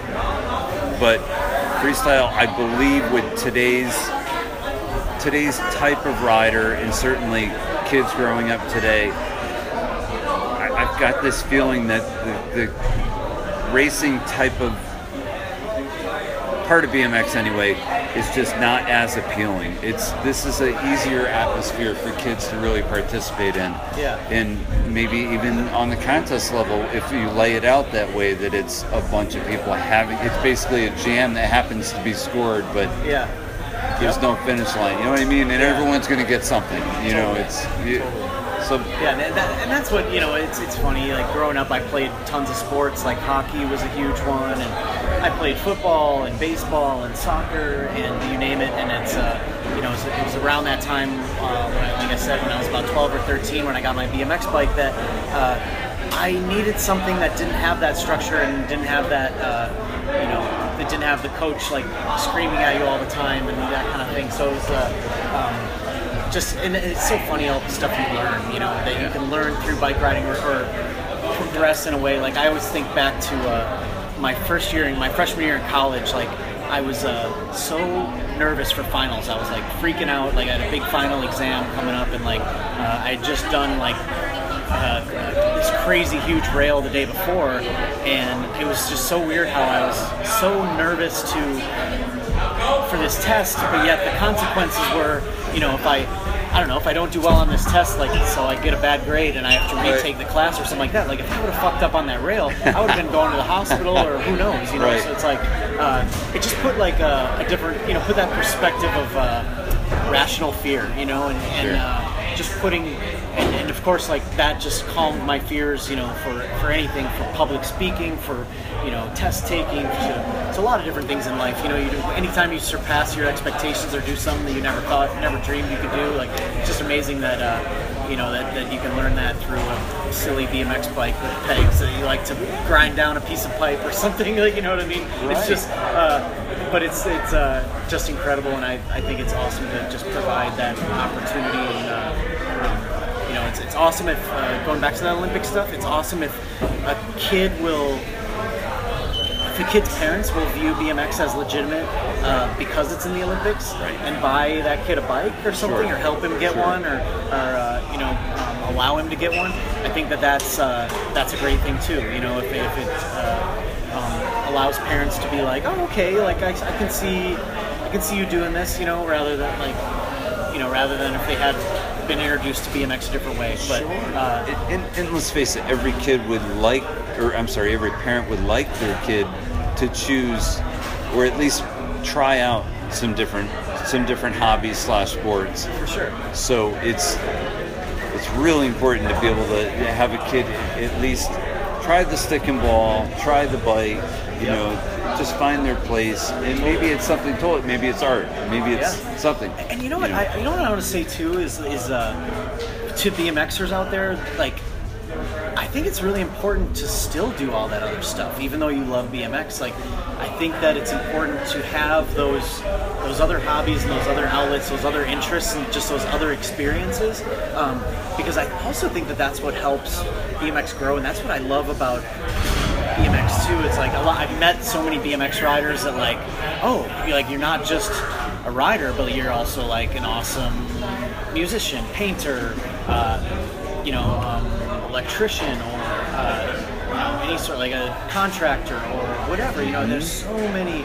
I think it's so rad that all walks of life, like people, you know, and that BMXers, can, you know, can come from all walks of life, but also have such diverse sort of like talents and interests outside of that. And I, I love having that common bond and meeting those people that maybe I would have never ever met. Uh, but but yeah, I would say that to BMXers, like you know, and even if the young kids, young or old, if you're listening to this, I think it's always really important to try and respect other things. You know, like like I'll give like uh, recent example for me would be rock climbing. Like my wife wanted to try rock climbing, and I never really thought about it one way or the other. I had actually tried it years ago in Spain for like uh, an afternoon, but uh, I was kind of like I don't know one way or the other. But like, of course, to support my wife, I was like, yeah, I'll go with you. You know, let's let's try this out together.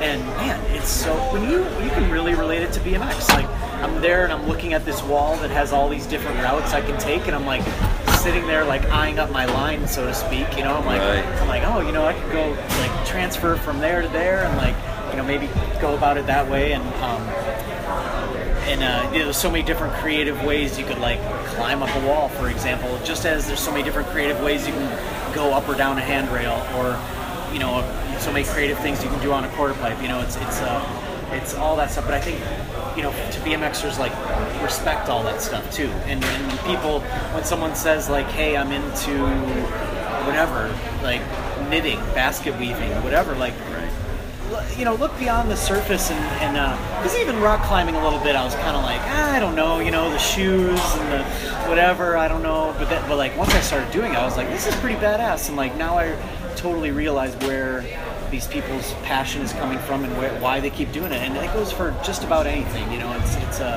um, it can, that can go for music, it can go for any sort of activity and sport and whatever. Just like keep an open mind and anything you can relate to BMX is like you'll you'll kind of you'll be one of those people that that gets in can click with just about anyone, and I think that's uh, it's just always a blessing. Like I love to just be able to see things with with those eyes, you know, and uh, um, respect what other people do, just you know, as a hobby. 'Cause, you know, we just ride a little bike, and Right, yeah, right. I, I do think it's the coolest thing in the world. But Right.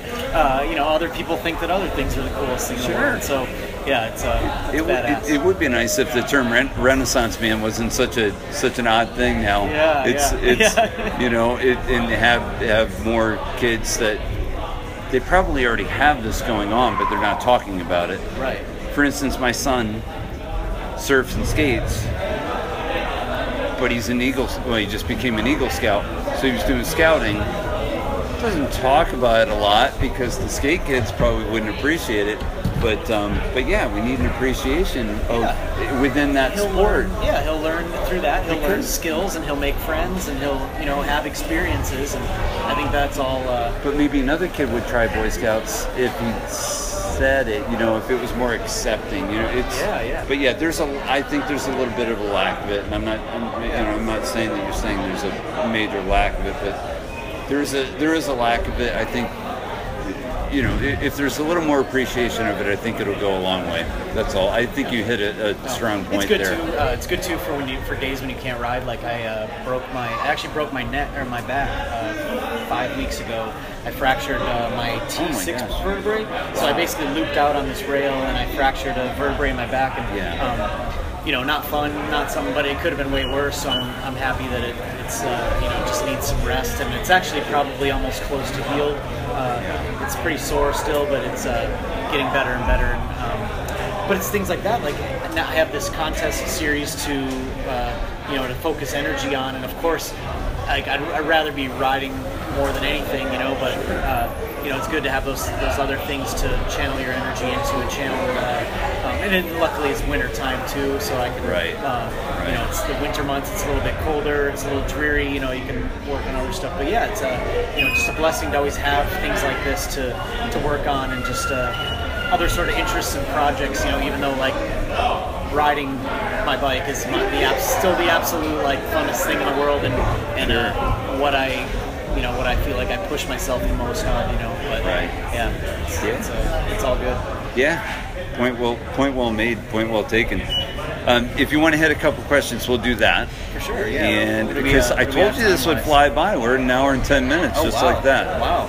Uh, anyone still tuning in, thank you for uh, sticking with us, man. I hope, Trust uh, me, I just went we through. got like a good cup of coffee or Yeah. beer or something. Pe- people, uh, well, as far as I know, Yeah. you know, a lot of people, a lot of people love it. Ronnie Bonner spent two and a half hours. It is just, Yeah. of course, that guy can tell a story like no other. oh yeah. And, and yeah, and usually it's probably stuff you don't want the kids to be around for. Uh, he, he, he told a lot of great stories, company stories, just you know, working his way through the industry. You know, just Yeah. really interesting stuff. So did so did Mark Zalewski, the, the guy that uh, runs TNT Yeah. uh, which was originally his father's company. Th- that's it, it was a two-hour interview because you, so many people listening just they're glued to it because they're getting bits and pieces of information and they're take the you know there's always these takeaways. So you know, Oh yeah. believe me, we're on the Yeah. short side so far. but uh, but anyway, it was nice to have Scotty come, and that was a good surprise. And we covered uh, we covered the contest series, I think, pretty well. Are you comfortable yeah. with that? Yeah. All right, and and you know, And again, just thank you to anyone who comes to them, who so, anyone who said anything nice about it and kind about it. Um, I will say one more thing about this uh, about the series, and one thing I've been impressed with so far was uh, at Charm City after the contest. So. I obviously didn't need anyone to thank me for the contest. I mean, the riders that showed up, that was like the thank you to me. Like, if you showed up and you shredded, like that's that's all you know. That's all I cared about. You know, that's all I, I wanted. You know, I didn't need. But I think just about almost every rider who was there like came up to me personally and thanked me for, uh, and I think they probably did the same with Van too. But like thanked me for putting the contest on. Like, like, oh man, we don't have enough that happens around here and, and stuff like that. And I think that that was, uh, um, I mean, uh, again, like that was just like a uh, the cherry on top, so to speak. And it Yeah. also put faith in like I think a lot of people talk shit on this generation of like even like the millennial generation, but also like just any sort of younger kids are like, oh, they feel so they're lazy or they're entitled or they're whatever. Like I didn't I didn't see a sense of entitlement at all. Like every every single kid almost just about like I said like came up and thanked me or like you know went out of their way to like just you know give a give a shout out whether it was either in person or online but a lot in person too which you know they say like oh kids these days are, they have no interpersonal skills they're just Right. on their phone and whatever like no like I've met so many rad younger riders just from just from the first stop you know and I can't even imagine by the end of the series like how many new riders I'm gonna personally discover nonetheless like you know, uh, you know, all, all the rest. So it's uh, it's incredible, and thanks again, uh, and thanks for asking about it and, and uh, being interested in it because Oh. you know it is uh, kind of you know just like a passion project between Van and I, but uh, it's uh, really really turned into a motivating, cool thing. So I'm, I'm excited. yeah, I'm more than happy to. Whenever I zone in on something that someone is doing to give back, I mean, I'm, I'm all over it because that's that's my deal. Especially as I get older, you, you know, being in my late 40s, it's all about giving back. I have the ability to give back. I have, I guess, somewhat of a skill set to give back. I have the passion to give back. So don't waste it. You know, that's Yeah. the way I look at it. Is Yeah. if you have that, don't waste it. use it, and uh, so obviously seeing what you were doing, I, I definitely wanted to talk to you about it. So, so it's it's really good stuff. But um, And that's a, uh, speaking of, or kind of along that same train of thought, though, that's what, how I felt about the bakery. So in Chicago, um, basically 2011 through 2013, uh, I had like my own private facility, you know, that I would invite people to come ride and Oh, okay. uh, like invite basically invite pros to come from all over. We filmed videos and essentially created uh, created our own content, you know, in an old bread factory building, which uh, was uh, this sketchy old warehouse that used to be a, a huge bread factory in, in Chicago in, uh, on the south side in a, a really uh, sketchy neighborhood. But it was like the perfect place because we could be as loud as we want, whatever. Right. It was when I was I basically built it out of necessity, sort of, because I lived in a cold place in Chicago that I needed a place to ride in the winter, and I was driving to Four Seasons in Milwaukee a lot, like Right. several times a week, and it was an hour and a half drive each way, and it was costing a lot in gas and all that stuff. And I was like, man, I wonder what I could get a warehouse for, you know. And I ended up, um, I ended up finding the right place, but when it came time to like build the ramps and all this stuff, like it was going to be expensive, and um, and it kind of came down to the the idea of like I, I ended up winning or not winning, but I ended up doing well at an X Games where I had some extra money and uh, also had some sponsors chip in as well to build this place. But like uh, after the initial after the initial um, startup costs, like it was all you know it was all me and. Uh, um, and I actually just threw a bunch of my own money as well into like the initial batch of wood, and it was just like you know you're, you're putting all this money into it and uh, and I never like lived my life based on contests. So like when I had I had basically gotten bronze a bronze medal at X Games one year, and uh, um, so it was a big chunk of money that I never lived my life thought thinking or depending on. So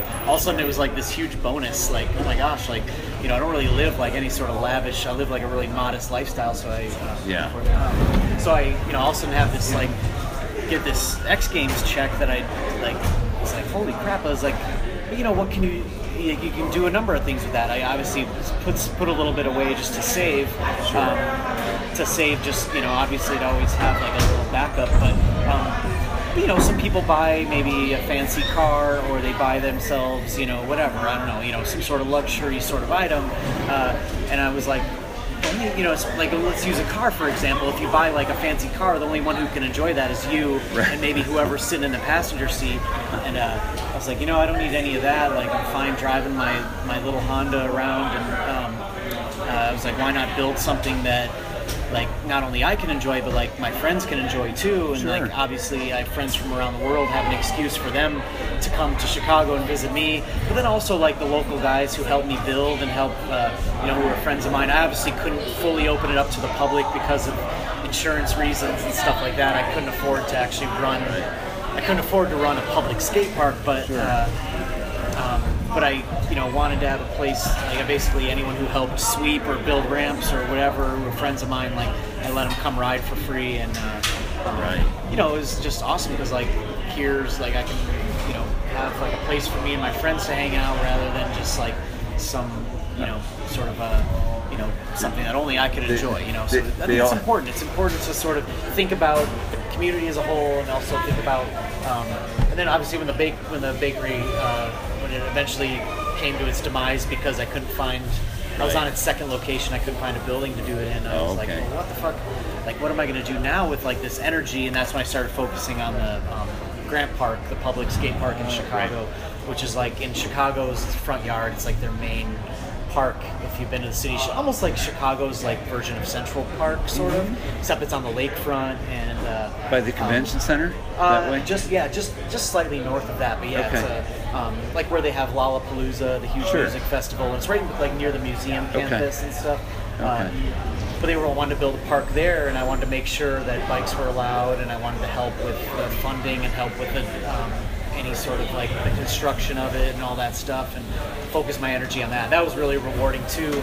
Granted, I. Uh, you know, wasn't indoors and stuff like that, but it was Sure. something where I'm like, okay, if I put all these hours and resources, and basically, if I put all this time into into getting this park built, like, not only will I get to ride it, but you know, it's a public park, so the uh, um, BMXers of Chicago will get to ride it, as well as like anyone who comes to town. It'll give people a reason to come to town, and just hopefully create generations more of BMXers. You know, it- This is nothing the- new to you to give back. no, but but you know, it doesn't doesn't always have to be.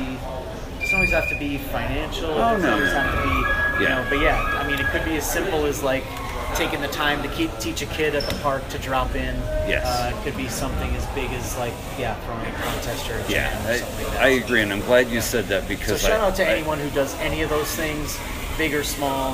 Uh, any of you riders out there um, who you know have taken the time out to do something, you know, help out a fellow rider or know your scene or whatever. That's so sick. That's like definitely Yeah. the best thing you can do. I, I'm really happy you brought that up because I I often get into this zone of you know events, events, events, or uh, what have you. And so you're right. It can be at any level. And I think Ronnie Bonner even brought up in his interview. You can do it at any level. It doesn't matter what level. Just do your best to just Yeah. Do something for Especially with someone social, else to encourage. especially with social sport. media now, you could just be like, you know, it could just be as simple as posting like, "Hey, let's meet up here at this time," and Sure, know, let's sure. shred. You know, so it's it's definitely awesome. It's a it's a good. Uh, I think BMX is at a good point right now. I know it's like it's never perfect, and there's always like ups and downs in the industry and stuff. And um, but that was something I was actually gonna. Um, I wanted to bring up to you because I know you've been around BMX for way longer than I have. But then, correct me if I'm wrong. You kind of Sure. took a hiatus I from did. it a bit. I did.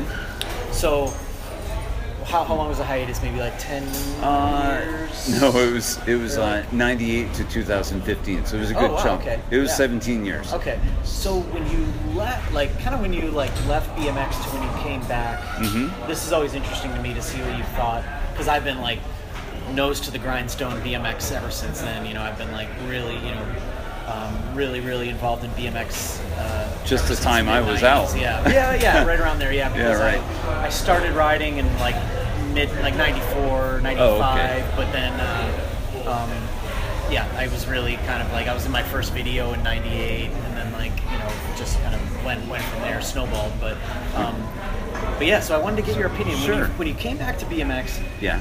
Did you was there anything that sort of was there anything that sort of surprised you or, or anything like positive or negative that you think was like an initial shock? Like something like whoa i can't i mean obviously the riding level had like gone through the roof Yeah, that- you know?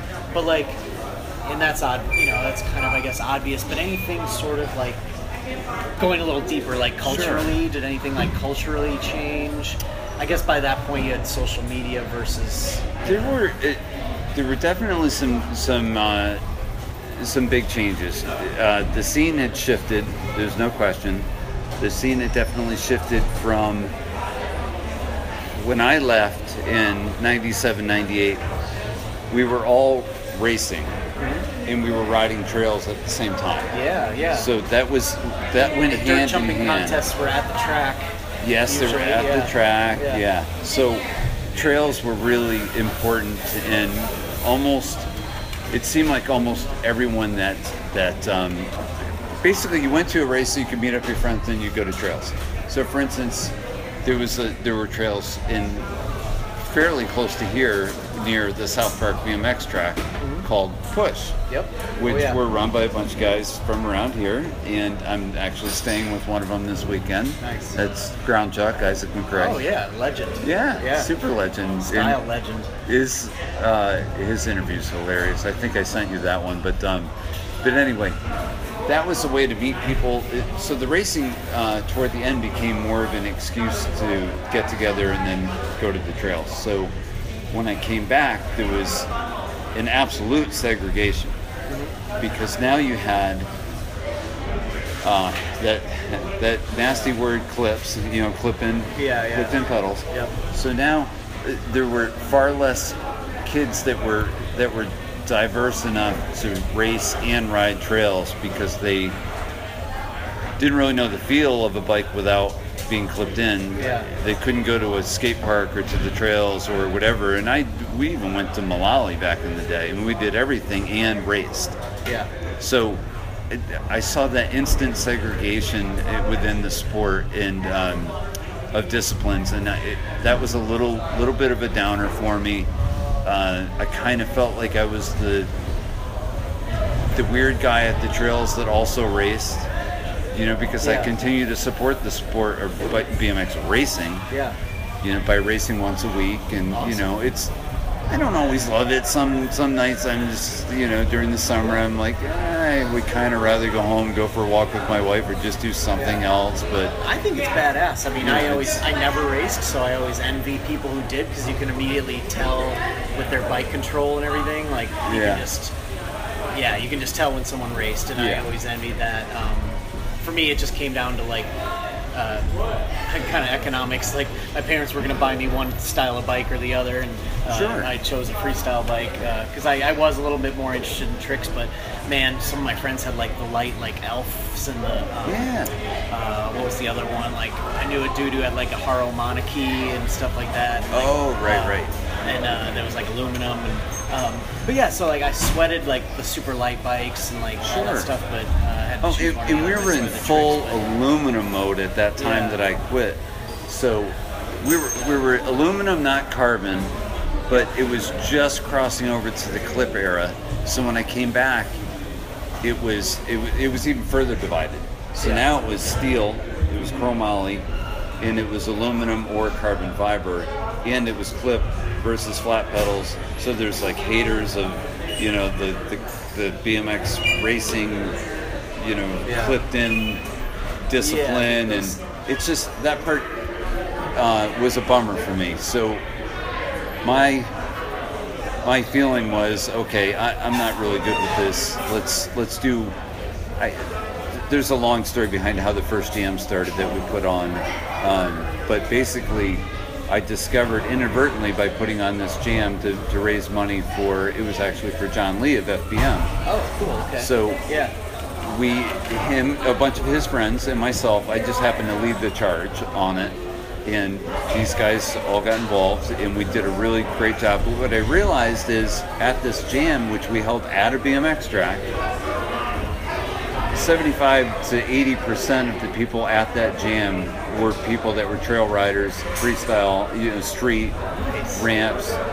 But they were all coming together at the BMX track for a jam, and we I, I did funky stuff, funky stuff like um, side hack races. I, I had one fabbed up. I bought one when Mal- when Walmart used to sell side hacks, believe it or not. Yeah. Um, That's awesome. And we, you know, we did uh, other events that were, you know, spawned through ideas of the other guys that were helping, like manual contests through rhythm sections, Yeah. and then uh, uh, pit bike racing, which is basically taking kids' bikes and racing the track backwards Nice. entirely around all the way up and through staging where the, the starting gate is.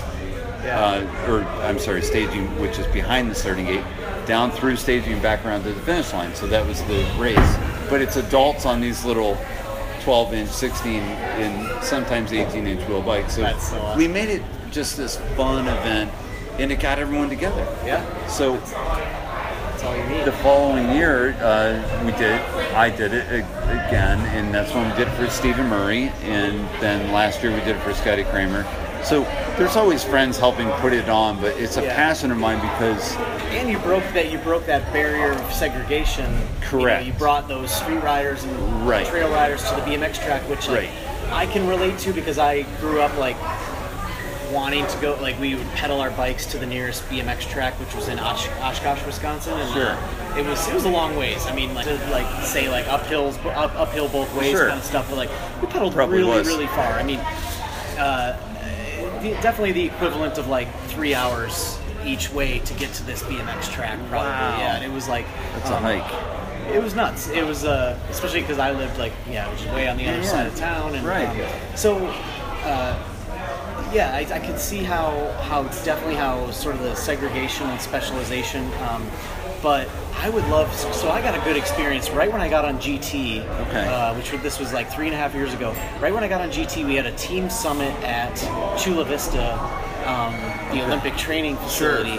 And so I actually hadn't been to a BMX race in I don't know maybe like six years or so before that. Oh, Uh, boy. and this wasn't a race, but No. but like But Chula were- were is not your typical track. Well, they, they weren't practicing even on the massive Oh, one. not the Olympic but, I mean, style? The, the one that they were practicing on to me was still massive. Yeah, yeah. Um, I think you know I can't. They weren't actually doing the replica, but Right. it was either way. The track they were riding to me was like I just think back to like the track that we would pedal to back when I was Right. 14. Uh, but dude, seeing how fast they go, I mean, like.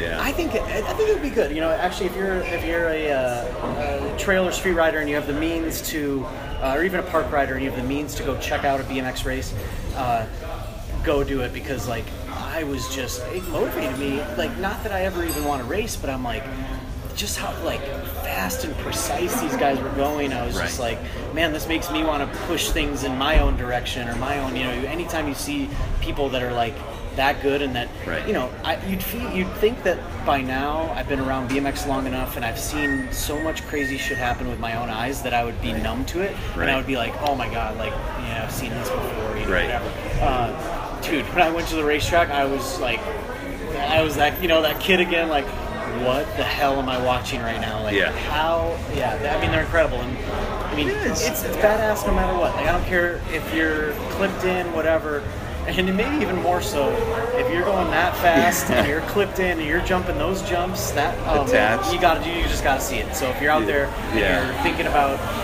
maybe maybe checking one out like just take a day and do it because it is so And you know, nuts. you don't have to clip in. You Yeah. can go there to the track and ride regular flat pedals and race. A, a large majority of the people I race ride flat pedals, and we race expert. You know, we're racing the, the, the highest amateur level. We're all using flat pedals. Yeah, that's all what that's all we've known. Yeah. So That's cool. basically, it doesn't matter what you. It's that run run what you brung a- attitude. Still, Yeah. it's just don't be afraid at what you see. Right, right. Well, I know. do like this about it. You came into BMX, and granted, there's probably some things you didn't like. You didn't like the segregation, and but you you did you a you did things to change it. You brought all these people together at a BMX track, and then b you you stuck around. So like some people, you know that. Uh, you know, that could easily have like seen BMX, like if you saw it and, and were like, oh, you know, I don't like how sort of specialized and segregated it is these days. I'm just gonna, I'm not gonna get back into it. You know, Right. you like, yeah, Right. you know, you've been back into it now, and um, I think that's just awesome. Well- and, and kind of a testament to uh, to BMX in general that it can still, uh, you know, people can still gravitate to it no matter what, you know, Right. Even if they've been away from it or never experienced it, you know, I think it's, it's It's, awesome. and the bottom line, and, and I've said this probably on, on almost every podcast that I've that I've recorded. It's you want to be part of the problem or part of the solution? Oh, totally. So I just got I, I, I wasn't good with the complaining and the bickering back and forth because bottom line is you're not going to change it. The sport has evolved. It is what it is.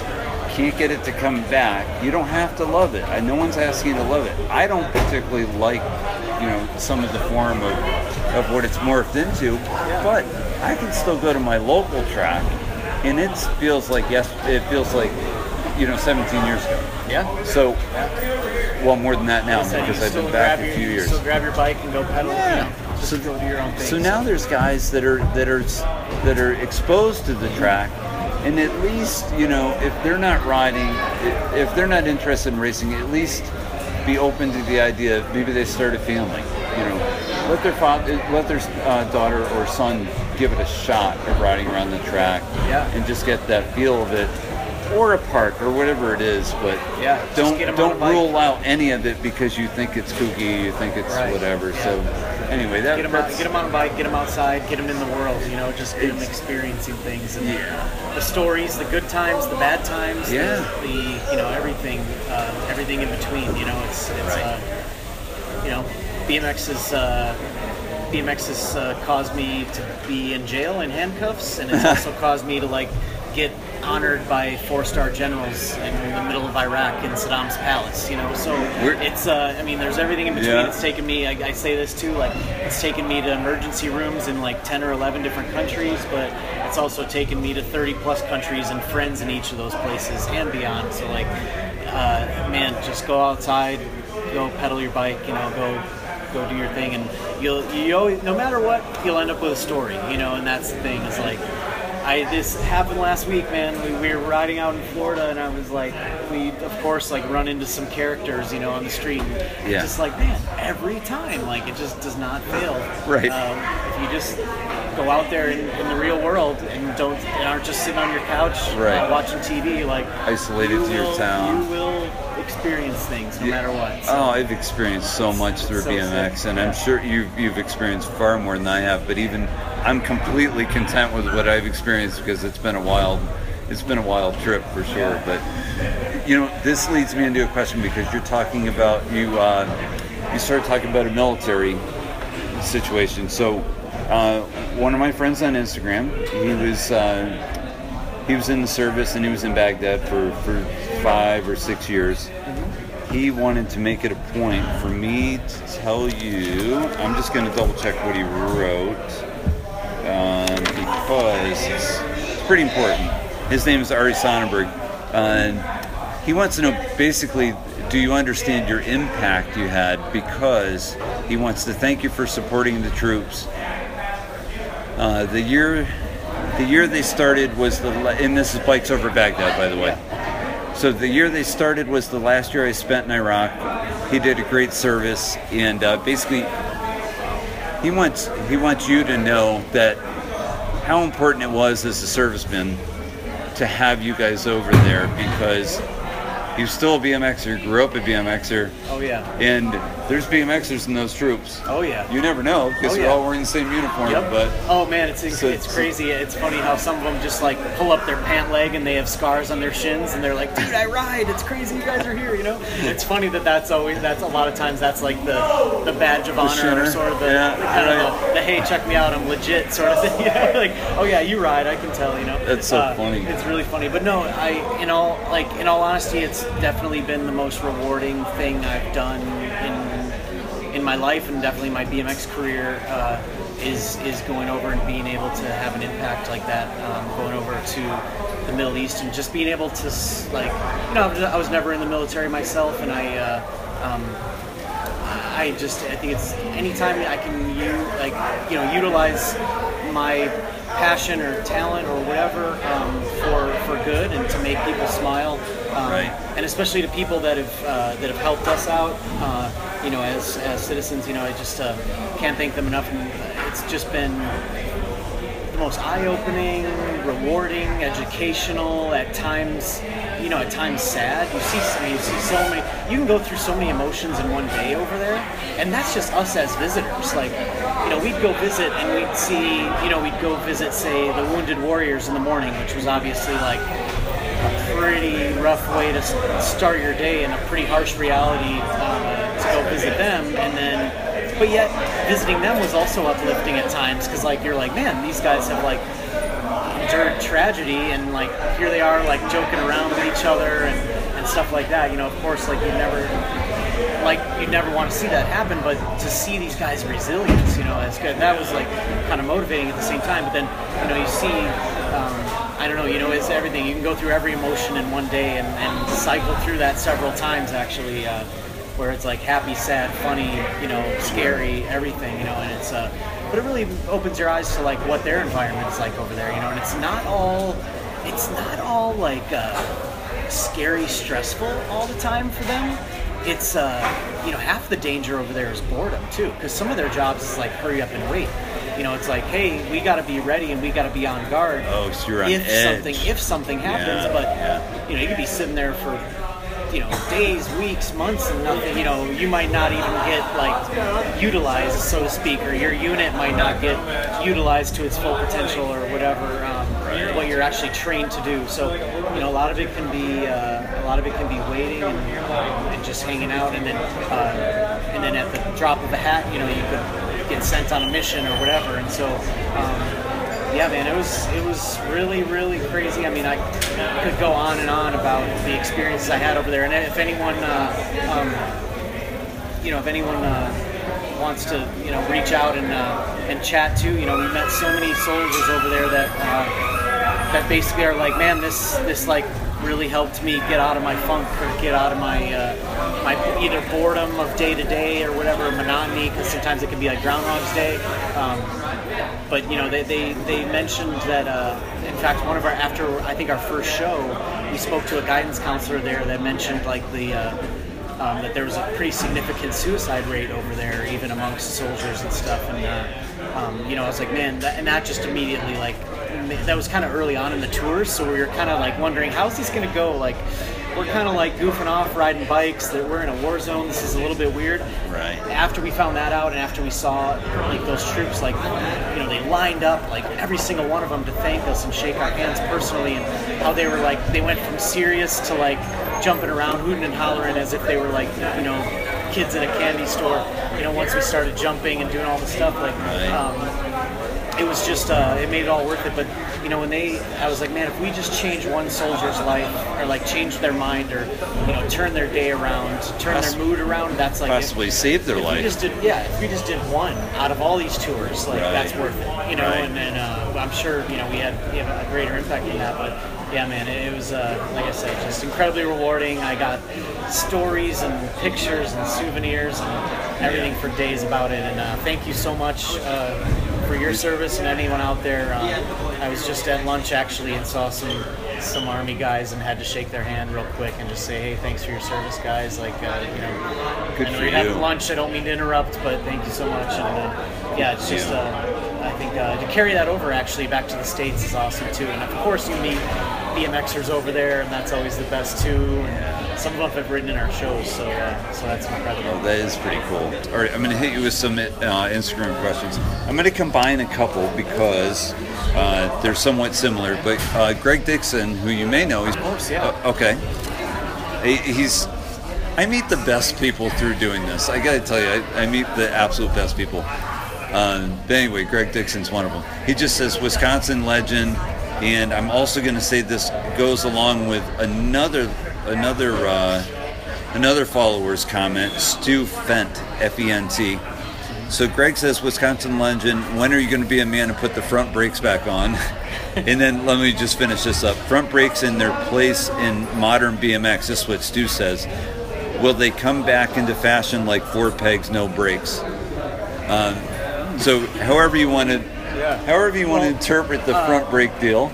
I Yeah, thi- no, no. I, I think uh, front brakes are awesome, and I absolutely love what people are doing with them these days. Uh, you know, all the, especially like um, you know front brake brethren guys, uh, Bobby Altizer and um, uh, T.J. Henderson, and uh, you know, the list goes on and on. Uh, Mike D, but like those. Uh, you know, I, I grew up just uh, essentially with a um, with all the options on my bike. Well, it was funny because I basically uh, only had two pegs, but I had two brakes also, and uh, you know, I loved the front brakes. I obviously loved doing like the front brake tricks, and I, I'm proud of uh, some of the stuff that I did. But it got to a point where I just uh, wanted a change. You know, I kind of got burnt out with the way my bike setup was. So the front brakes went first, and I was put back brakes only and two pegs, and then uh, and then went no brakes and two pegs, which. Uh, then uh, I think like rooftop might have been the one to be like just put some other pegs on. Then you know, like he's like you, you don't have enough on your bike, like do something, you know. So I, I was like, yeah, I'm like I'll try four pegs, and then uh, that's uh, and then um, moved from that. Uh, Right. Or I, I'm sorry, went to a free coaster from there also. Um, but yeah, you know, I think it's always important to it's always important to just do whatever is fun to you at the time. And, and I, uh, when I jump on a bike with front brakes now, it's really fun, but only because I haven't ridden front brakes in a long time. But uh, Sure. yeah, I just kind of like, I just kind of wanted a change, and, and uh, I absolutely think it's amazing. And I do feel, I feel naked. I feel naked when I ride a mini ramp now, especially a mini spine. Um, because I just feel like I just don't have like With no much- brakes. Yeah, yeah, with no Okay, brakes and like right. uh, especially with a free coaster too. Um, but yeah, with, with no brakes, I mean, from especially for me, lip tricks and mini ramp stuff, like I love like front and back brakes, pegs, you know, all that stuff. But um, Right.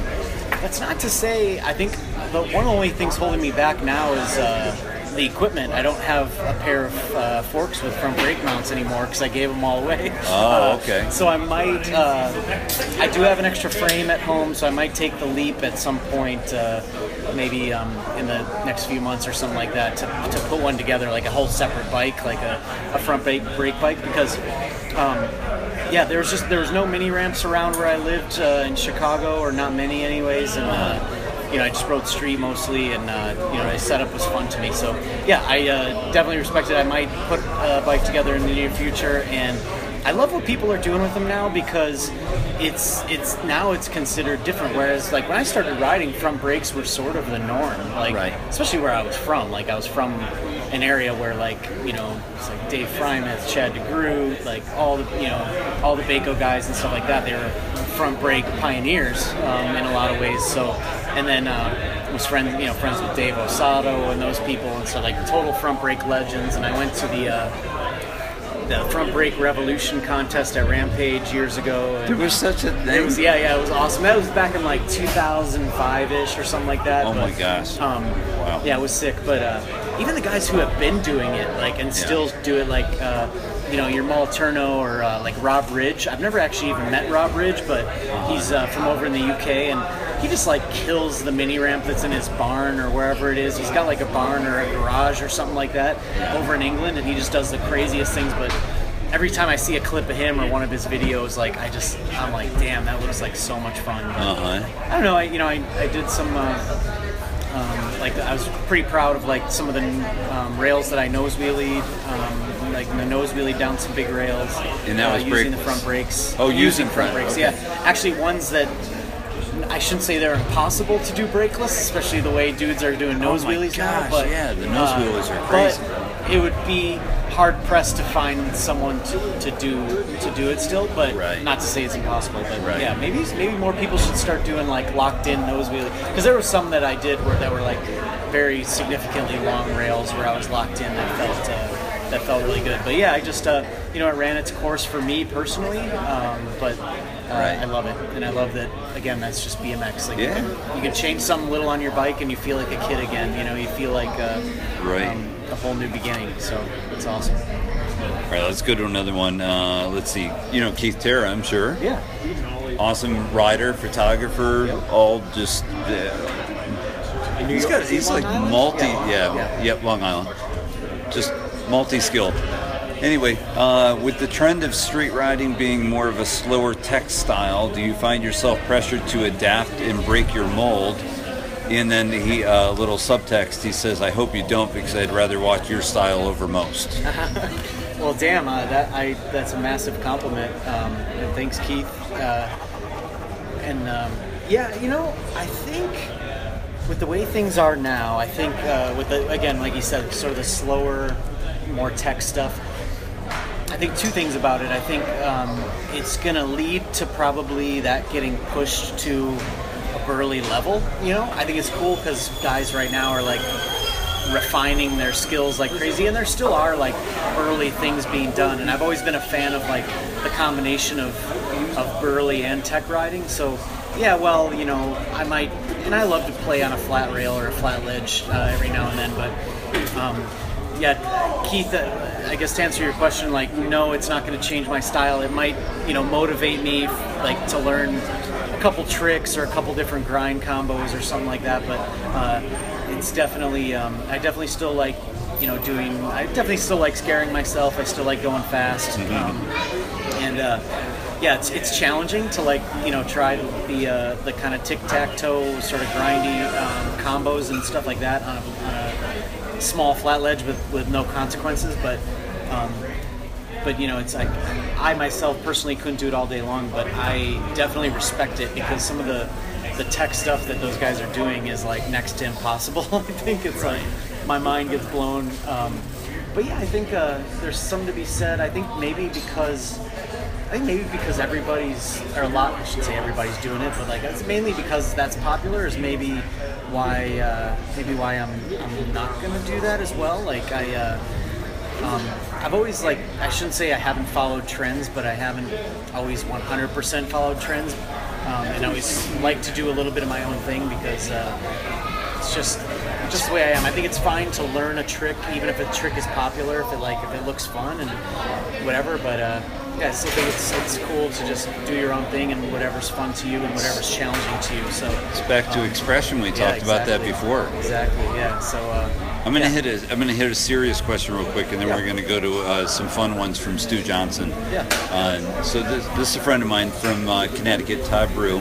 His his question. I'm gonna kind of put some of these together, but um, he uh, he told me that he thought you had a head injury a while back, and and your take on helmets. So maybe we can combine those into one. Yeah. Uh, Um, I've had uh, I've had several like head injuries from the uh, never never like a full on. I never had like a full on knockout sort of scenario where I was out cold or anything Really? for like a long period of time. Uh, if I was at all, it was like a couple seconds, few seconds, things like that. I've had a lot of stitches and staples and stuff like that, and uh, um, you know, so it's and it's it's uh, I would say that that's like the worst type of injury. You know, I, I think that's the uh, the most scary injury for sure because it's not so black and white. It's not like oh, did you break or not break a bone? You know, it's it's very like sort of a gray area. Um, Right. So no, I've, I've been lucky, and I uh, essentially decided to wear a helmet. Um, like I guess pretty much all the time. You know, every once in a while, if I'm like just literally cruising down the street slowly looking for spots or something like that, I maybe don't always wear one. But just about um, anytime I'm like really riding, you know, I have one on, and I think it's uh, you know, it's like I've obviously seen plenty of examples where um, it can go wrong, and uh, I uh, sort of twofold. I decided there was there was a, a trip, a make it happen trip. Greg Illingworth was doing a video, and he was like, "Hey," uh, and this was years and years ago. Um, he was like, "Hey, uh, we're doing this trip to um, sorry China and Hong Kong." Uh, and it's an all expense paid trip. You can come along, two week trip to Hong Kong and China. You know, we're gonna go to all these different cities, ride street. It's gonna be sick. And I was like, damn, that sounds amazing. I'm in. And he's like, but you have to wear a helmet. And I was like, at first, that was back when I like never wore a helmet on street or anything. And I was like, at first, I was like, damn, I don't know, you know. But then I was like, am I really gonna pass up a trip to China and Hong Kong Right. because the helmet? Like, you kidding Right. me? Like, of course I'll wear one. Like, of course I'll go. Uh, So that started it. You know, that was like one of the first in modern years when I wore one riding the street, and uh, and it was fine. Like I actually felt a little more confidence on that trip too because of it, and um, and then uh, GT requires one for any of their media. So like GT doesn't require that you wear one all the time, but for them to use any sort of photo, video, or anything, uh, they which I, I totally respect. You know, them as a company, they want to portray. Uh, you know that aspect of it, um, but uh, but yeah, so um, I uh, just decided like, why not just wear one? Like, am I gonna?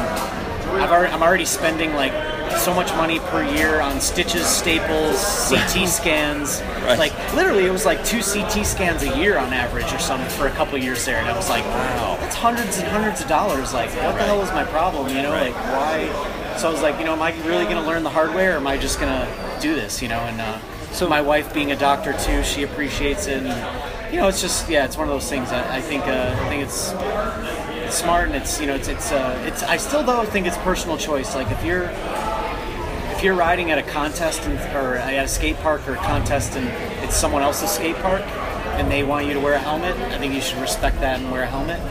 If you grab your bike and go, this kind of goes back to like that rebellious side of BMX and that sort of freedom to do whatever you want. Uh, if you want to grab your bike and go outside in the street on your own accord, that's when I say like, do do whatever you want. You know, like I'll make my decisions, you make yours. You know, like that's not to say, you know, because I, I can't preach, I can't necessarily preach safety. I mean, look at the way I ride. You know, like I definitely take risks. You know, and I definitely uh, seek out risks sometimes. But uh, but yeah, so it's you know, I, I, it can be personal preference, but when you're under someone else's roof or whatever, like definitely respect it and wear one. But yeah, I, Is I it, don't see is, a problem with it, is it safe to say in the street world, in the park world, that the majority is, still doesn't wear helmets? No, I say like it's becoming more and more. You know, you see like even younger up and coming rider, like street riders wearing them. Uh, of course, there's I think it's street riders. There's still a number that don't. Um, and I totally get it. You know, I get it 100%. Uh, but I think it's becoming more and more. And you know, you can't say that there aren't super legit dudes that don't. Like you look at someone like Alex Donnachie uh, or Mark Burnett. You know, like they wear one, and it's like these dudes are super legit, like top pros. You know, whatever. So it's not like. Uh, and you know, they're definitely like street riders. You know, uh, so I think um, you know that's something that uh, is is you know, there's good examples either way, and I think that's good. So that's good. That's perfect. How many X Games medals do you have, and do you have a most memorable one? I have Also by Todd, by the way. Same Oh, cool. question. No, from I have Todd. uh, one bronze from one bronze medal, so third place at uh, LAX Games, and then two from uh, the Asian X Games, um, and that was like a silver and a bronze also. So uh, I never got a gold or anything like that. Um, wish I had, but honestly, just being invited to those and being in that like small select group uh, to be riding in those is like the biggest honor and. Uh, Sure. and they were fun and uh, it was the, some of the courses that they built for those were really badass too like especially some of the early courses like uh, there was one year that just had like a massive like El Toro style rail and um, yeah there's been some really fun fun courses and moments uh, I would say definitely medaling at the LAX games was a huge that was probably my biggest moment um, just uh, never thought I would you know be on the podium at something like that. So it was pretty surreal, you know, and uh, it was, um, yeah, it was just crazy. You know, it was just one of those things you always dream, sort of dream of as a Right. kid, but never really, never even really think is going to happen. You know, so There's not yeah. many people that can say it. Yeah, and, it's and, nuts. and- Yeah, and it's the- pretty crazy. Yeah, and the people that do, uh, I, just, I just think it's amazing because Yeah, there's a lot of people going for it, and Yeah. you know, and then you have those rarities where you get people that just have strung together a ton of them. You know, it's Yeah, uh, but yeah. those are those are the rare cases. You know, yeah, it's crazy. but it, Yeah, congrats for the ones you got. thank you. Um, so let's go to Stu Johnson because he's got a couple. Yeah, and uh, ton of respect for Stu. Obviously, he's, he's produced loads and loads of video content, uh, but and actually started as a BMX racer as well, I believe. So uh, anyway, how did growing up in the Midwest shape you as a rider? uh, definitely, definitely made me um, anxious to travel because I felt a little bit. Uh, I felt a little bit trapped there, but not not really like as far as uh, we were actually pretty lucky in hindsight, you know. But, but growing up, I just felt like you know the grass was always greener a little bit. But you know, we really had some great like we had indoor parks. We had uh, we had okay street. You know, if you go into some of the midwestern cities, there actually has really really good street. Um, but weather is a factor, of course. Um, and uh, and definitely some dirt jumps too. So I think like it, it was it was great from a scene standpoint and a motivation standpoint. Uh, and it's uh, I just happen to be lucky to grow up in like the right part of the Midwest and the right almost town in the Midwest where like I met pros at a young age and I met like uh, you know, I had access to like photographers and filmers and stuff like that at a young age because, uh, you know, it's not the case everywhere in the Midwest, and you definitely, you definitely grow uh, resilient to like weather and stuff like that. I mean, like we would bundle up in like layers and layers. I mean, to where I basically looked like the Marshmallow Man and had like, you know, super thick like winter gloves on that had like were made of like cowhide and shit. You know, I had like, and we would go shovel off like ledges, and we would Right. our axles would snap off because they were so frozen. Right. You know, it was crazy, um, but we did it, and we just loved riding. And I ended up Right. I ended up having a bike, like a backup bike, like a winter bike I called it, that I rode in the snow because like my my regular bike was like too much of a prized possession. I didn't want to take that out in the salt and the snow and the you know get it all dirty and salty and shitty. So I had this like backup bike that I would ride, you know, on snow days essentially, and like you know it just kind of hardened. like it just really like uh, made us um, you know resilient, like prove prove that we loved it. You know, that's Right. for sure because it uh, you know we had to build a lot of the stuff that we rode and we had to ride in uh, some pretty unfavorable weather but yeah, it was awesome. Like met you know the best friends of my life through it, so it's great. Perfect. Sounds like sounds like you appreciate appreciate even a 40 degree day more than most people do. Oh, completely. Yeah. I, I say if it's a, if it's above, if it's above 30, I'm, I'm good. Yeah, right, right. Uh, another one from Stu. How do you put yourself in the mindset to try deadly moves on a regular basis? So he know he knows something that I don't here because Yeah. and, and you're Yeah. and you're basically you were saying that you go you go pretty heavy. Yeah, um, I uh, man, the mindset is always it's always an interesting one because it's not always the same. Uh, a lot of it is like set up, so, like basically motivated by whatever I find. Like I'm really big on searching and um, and it, you know sometimes I just find a setup that uh, is either something I've been dreaming about or something I would have never even imagined in my wildest dreams. Like, and that's what I love about street riding is that sometimes you just find the craziest setups and like the most interesting things that really make you think. You know, like mentally challenging as well as physically challenging at times. So, um, yeah, I think as far as like scary stuff, it's just uh, I like basically putting my abilities in check. You know, like te- putting them. I guess putting my abilities to the test. Like, there's only so much. Like, you know, imagine if like you just double peg the same flat rail all day long. I mean, yes, that's fun. That's great, and I still love that. But like the way I am, I love to like learn a skill or learn something and and then push it and push it and push it and see how how far I can push it and like what you know sort of level I can take it to. And uh, there's a there's also a certain like moment of calm, I guess, with doing something scary too, where you're kind of pushing aside all the other things you might be thinking about. You know, any other thing that's stressful that's going on in your life, or you know, any sort of other tasks that you have to do. Um, when you're doing something scary or challenging, you're like absolutely laser focused on just that task at that moment.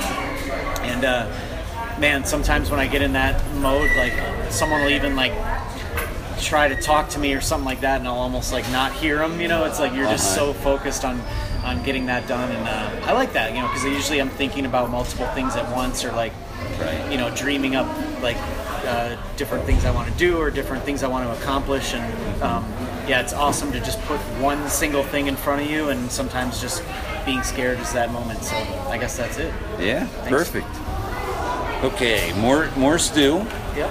Uh, let's see. Oh, this is an interesting one. I think this is good for for a uh, for anyone to hear at whatever point they are in life. But what did you feel, or why? I'm sorry. Why did you feel it was important to stay in college while pursuing a riding career?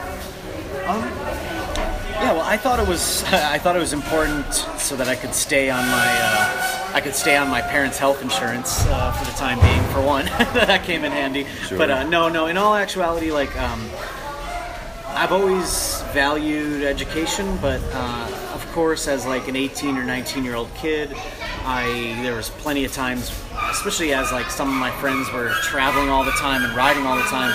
I felt like I didn't want to there was times where I just didn't want to sit in a classroom, and I felt like I was learning more being out in the real world.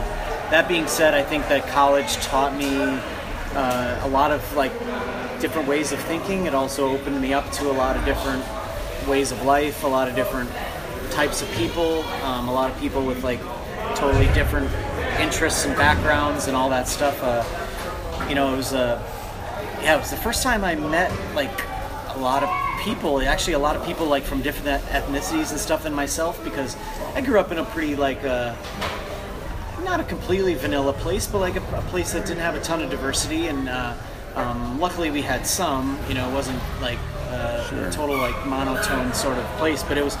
You know, college opened me up to a lot of different things, and it it uh, it also proved that I could like start and finish something. And I think that that's you know, college does feel like a marathon at times where like you're just like, damn it, man, this is like the longest four, well, for me, four and a half years of my life, and there's a lot of bullshit that I don't want to do and stuff that I don't want to learn about. But in all honesty, once I got into my major, uh, which was business and marketing related, like as long as I, like as soon as I got into that, the I actually enjoyed the classes, and that was the first time in my life where I like really enjoyed school like 100% you know it was those last few semesters because all the classes I was taking were things that I was interested in. I got all the other garbage out of the way, which is all that other garbage is like good to know. I call it garbage, but it's not. But it's like it's good to know, and it's helped, you know. And it's uh, um, there's all sorts of things that I learned in college that I translated to the rest of my life. Maybe not in a career standpoint, definitely in a career standpoint for some reasons, but even just like when I drive past a billboard, you know, after taking that college class about advertising and whatever, like I look at that billboard so much differently than I did before that class, you know, or whatever, you know, anything, uh, an ad on TV or a, um, you know, when I'm doing my taxes and I'm like, you know, I, I because of that accounting class, I can at least like somewhat tread water in that sea of, you know, sea of, sea of stuff, you know, and so there's so many skills that just like translated to other things in life, and also just being able to relate to to other people too. That um, you know, but yeah, like I said, it wasn't easy. I mean, I remember in college was probably like the least sleep I ever got in my life because I was riding all the time, I was Right. partying, I was going to school. It was like just so intense. Um, It sounds like it sounds like in, they knew great. they knew it. They Yeah, knew you were going through a lot of that. yeah, it was great. Um, all right, I'm gonna I'm gonna go skip to a couple comments he made. How, uh, he just wants you to know how many gray hairs you've given him, um, and he want he wanted to comment. Actually, this is this is kind of a question. He he said, uh, "What is the shortest victory celebration you ever had after filming a gnarly clip?" shortest victory celebration. oh man, this is a funny one. So uh, this is an easy answer actually. Yeah. So I was filming for the GT video. Uh, so this was just last year, and uh, so filming for Seriously Fun. We we went to this school in Maryland that had a uh, basically like a rail ledge feeble combo. Uh, where like your, your back peg's on the rail but your front tire's on the ledge and uh, so i did the one that was on my regular side one day i was really hyped you know and everything went well because there was like a death drop on the one side Uh huh. which like you know in all actuality i would have had to screw up really bad in order to fall over the other side but it was still you know it makes Yeah. you it makes you second guess and it Yeah, makes right. you like really concentrate so i decided okay that went well and i uh, there was one on the other like on the other side of the school there was like a mirroring setup so it, the exact same setup but on my opposite side so Yeah. I went back a different day and we had a good session going where Conway came out and like uh, a few other dudes came out and we had a good session at that same spot. You know, some people did some stuff down the rails and I'm like, all right, I'm going to do that opposite feeble. So uh, I eyed up for a little bit and it's opposite, so it's a little bit more scary, but it has the same death drop and everything. Get it done, and I like, you know, I do it. Well, no, first one I do, I slip the pedal, so that was a bummer because I'm like a little bit scared and nervous. Go down it perfect and slip the pedal. Second one, I go down, I land it, and I totally ride away. But there was this like uh, metal garbage can about maybe 20 feet or 30 feet past the where I landed. So I landed and I, I just saw that metal garbage can. I just wanted to like paperboy it basically. I wanted to just kick it over, like basically do like a little fishtail because I knew it would sound awesome and whatever. So I, ju- I land off this rail and I ride for about 15 feet and I bunny hop and I do a like basically do a big kick out into this garbage can and just die. Like I just like basically like my, my little victory kick out turned into like me like front like baseball sliding straight into like a, Oh my God. straight onto the sidewalk you know but it was just so hilarious because it was like That is you so know funny. in my in my mind I was like hell yeah I did this watch this boom and I just like yeah it was, it was cool though it, it uh, brought me right back down to reality so I couldn't get, I couldn't get like an inflated ego from that or anything you know Oh my gosh, that's too it funny. was pretty funny It- wow, he, he he must have known something with that Yeah. question. That's so for the, sure. the, the paperboy reference might be a little dated for some of you listeners, but it was pretty much the most badass video game ever back in the day. But uh, yeah. Wait, a video game? I actually was a paperboy. It was no video game. Oh yeah, yeah. So you were doing it. You were doing it I for real. actually did it. Yeah. Well, hopefully, hopefully, any kids listening to this have like, you know, I'm not encouraging this, but uh, especially you know now as I'm older, a little more sensible. But maybe knock over a garbage can one or two by doing a kick out if you can. You know, Something a Uh, little. you might have already done it because that's like part of BMX. But yeah. That's true. That's funny. Well, I- I don't want to end on a uh, on a on a uh, serious note because he does ask for worst crash and scariest clip you ever overcame. But Oh. I kind of would rather skip that, Stu. because we're on a we're on a happy uh, a happy note, but we're going to give you a chance to answer a Mike Cottle question, and you can you can pass on this if you want. We can go right to shout outs, but he says, "What's your best Dave Bako story?" Um, non PG version. so, uh, Dave, so Freimuth is obviously a longtime friend of mine and uh, absolute BMX legend, Midwest legend, but also just worldwide BMX legend. And uh, um, you know, I was I, like his. He was one of those guys. Like I said, like I met him at an early age. He was like this pro that I watched in videos and, and saw in magazines, and then all of a sudden he was like fixing my front brakes and and uh, um, handing me stickers and stuff like that. Like so much, so much so that like you know Dave like. Uh, the way he went about it, like he was the best man at my wedding. You know, I, like this many years later, uh, I just, just so much like he essentially like took me under his wing and sort of showed me this, this world of BMX and kind of just showed me like the world in general because. Uh, you know, he kind of like lit the fire under me to like go to Europe for the first time and all this stuff. But uh, going back to funny Dave stories, so uh, the night of the Baco Jam in 2000, uh, he we all went out. Like everyone went to the bars, and like uh, I might have had a fake ID at the time. I can't remember, but I'm pretty sure. Yes, I, I like either that or I just like got into the bar somehow. But um, but I was about I was only 18 at the time, so I got into the bar, and uh, everyone was you know partying, having a good time, and uh, Dave had driven to the bar, but he had like a designated driver to drive him home. Uh, he, but everyone was staying at his house, so like everyone piled in his, his Astro van, like Chevy Astro van, to go to the bar, and everyone gets like real drunk, and then someone sober, I couldn't remember who it was, drives home. It might have been like Ardeline or someone drives home, but. Uh, Dave, so Dave gets in the back of his van. You know, usually he's driving it, and like we take this thing on road trips and whatever. And he just like, you know, they've had a lot of drinks, and he was just like, man, I really don't think these windows need to be in my van anymore. He, he, he always like tr- prided himself in like having kind of like inexpensive vans. I should say like he Right. loved these Astro vans that he would get for like Yeah. I don't know a thousand bucks or a couple thousand bucks or whatever, and uh, he would just run them into the ground, you know. But he was just like, yeah, I've had this Astro van a while. Like, I don't think it, he's like, I think it needs an upgrade. I don't think it needs these windows anymore. And he just like lays on his back and just kicks out one window, and uh, and everyone was like, oh my god, Dave, like you just kicked out your own window from like the inside of your van, and he was like. He's like, I like the look of that. I don't think this needs any windows. And he just goes around and just kicks out every single window in his van. so, so his van, so his van, they, and like, and I go home and I come back the next day and those dudes all roll into the contest. So, because like they had the contest and like one of the parties obviously on Saturday night and then the next part of the contest on Sunday. He rolls into the contest. He's driving. He's got obviously got no driver's side window by that point, no windows at all besides a windshield. And uh, and he pulls up and all everyone's in it. You know, the whole crew that was staying at his house, and uh, and then none of them open any doors, and they all like have to jump out. Like they decided like, oh, we're not going to get out using any doors. Like we're just going to jump out of the window. So like all my favorite pros that day pull up to the Baco contest in a van with no windows, and all just like jump out like uh, you know like like a bunch of clowns at the circus or something. It was so incredible. Like he's just like.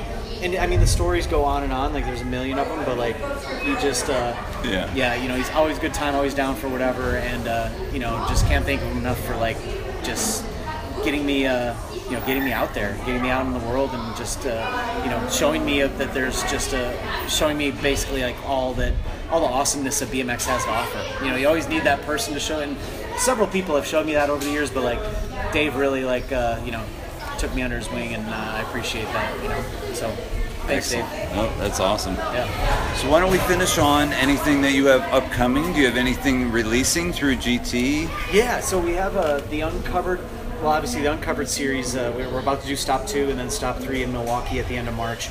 Um, so, you know, check us out, check out the website from there. But um, yeah, thank you so much for uh, GT. Like, I have a signature bike through GT and uh, um, also signature stem and seat and all that stuff. But like, just my bike in general um, and the whole vibe with GT being revamped.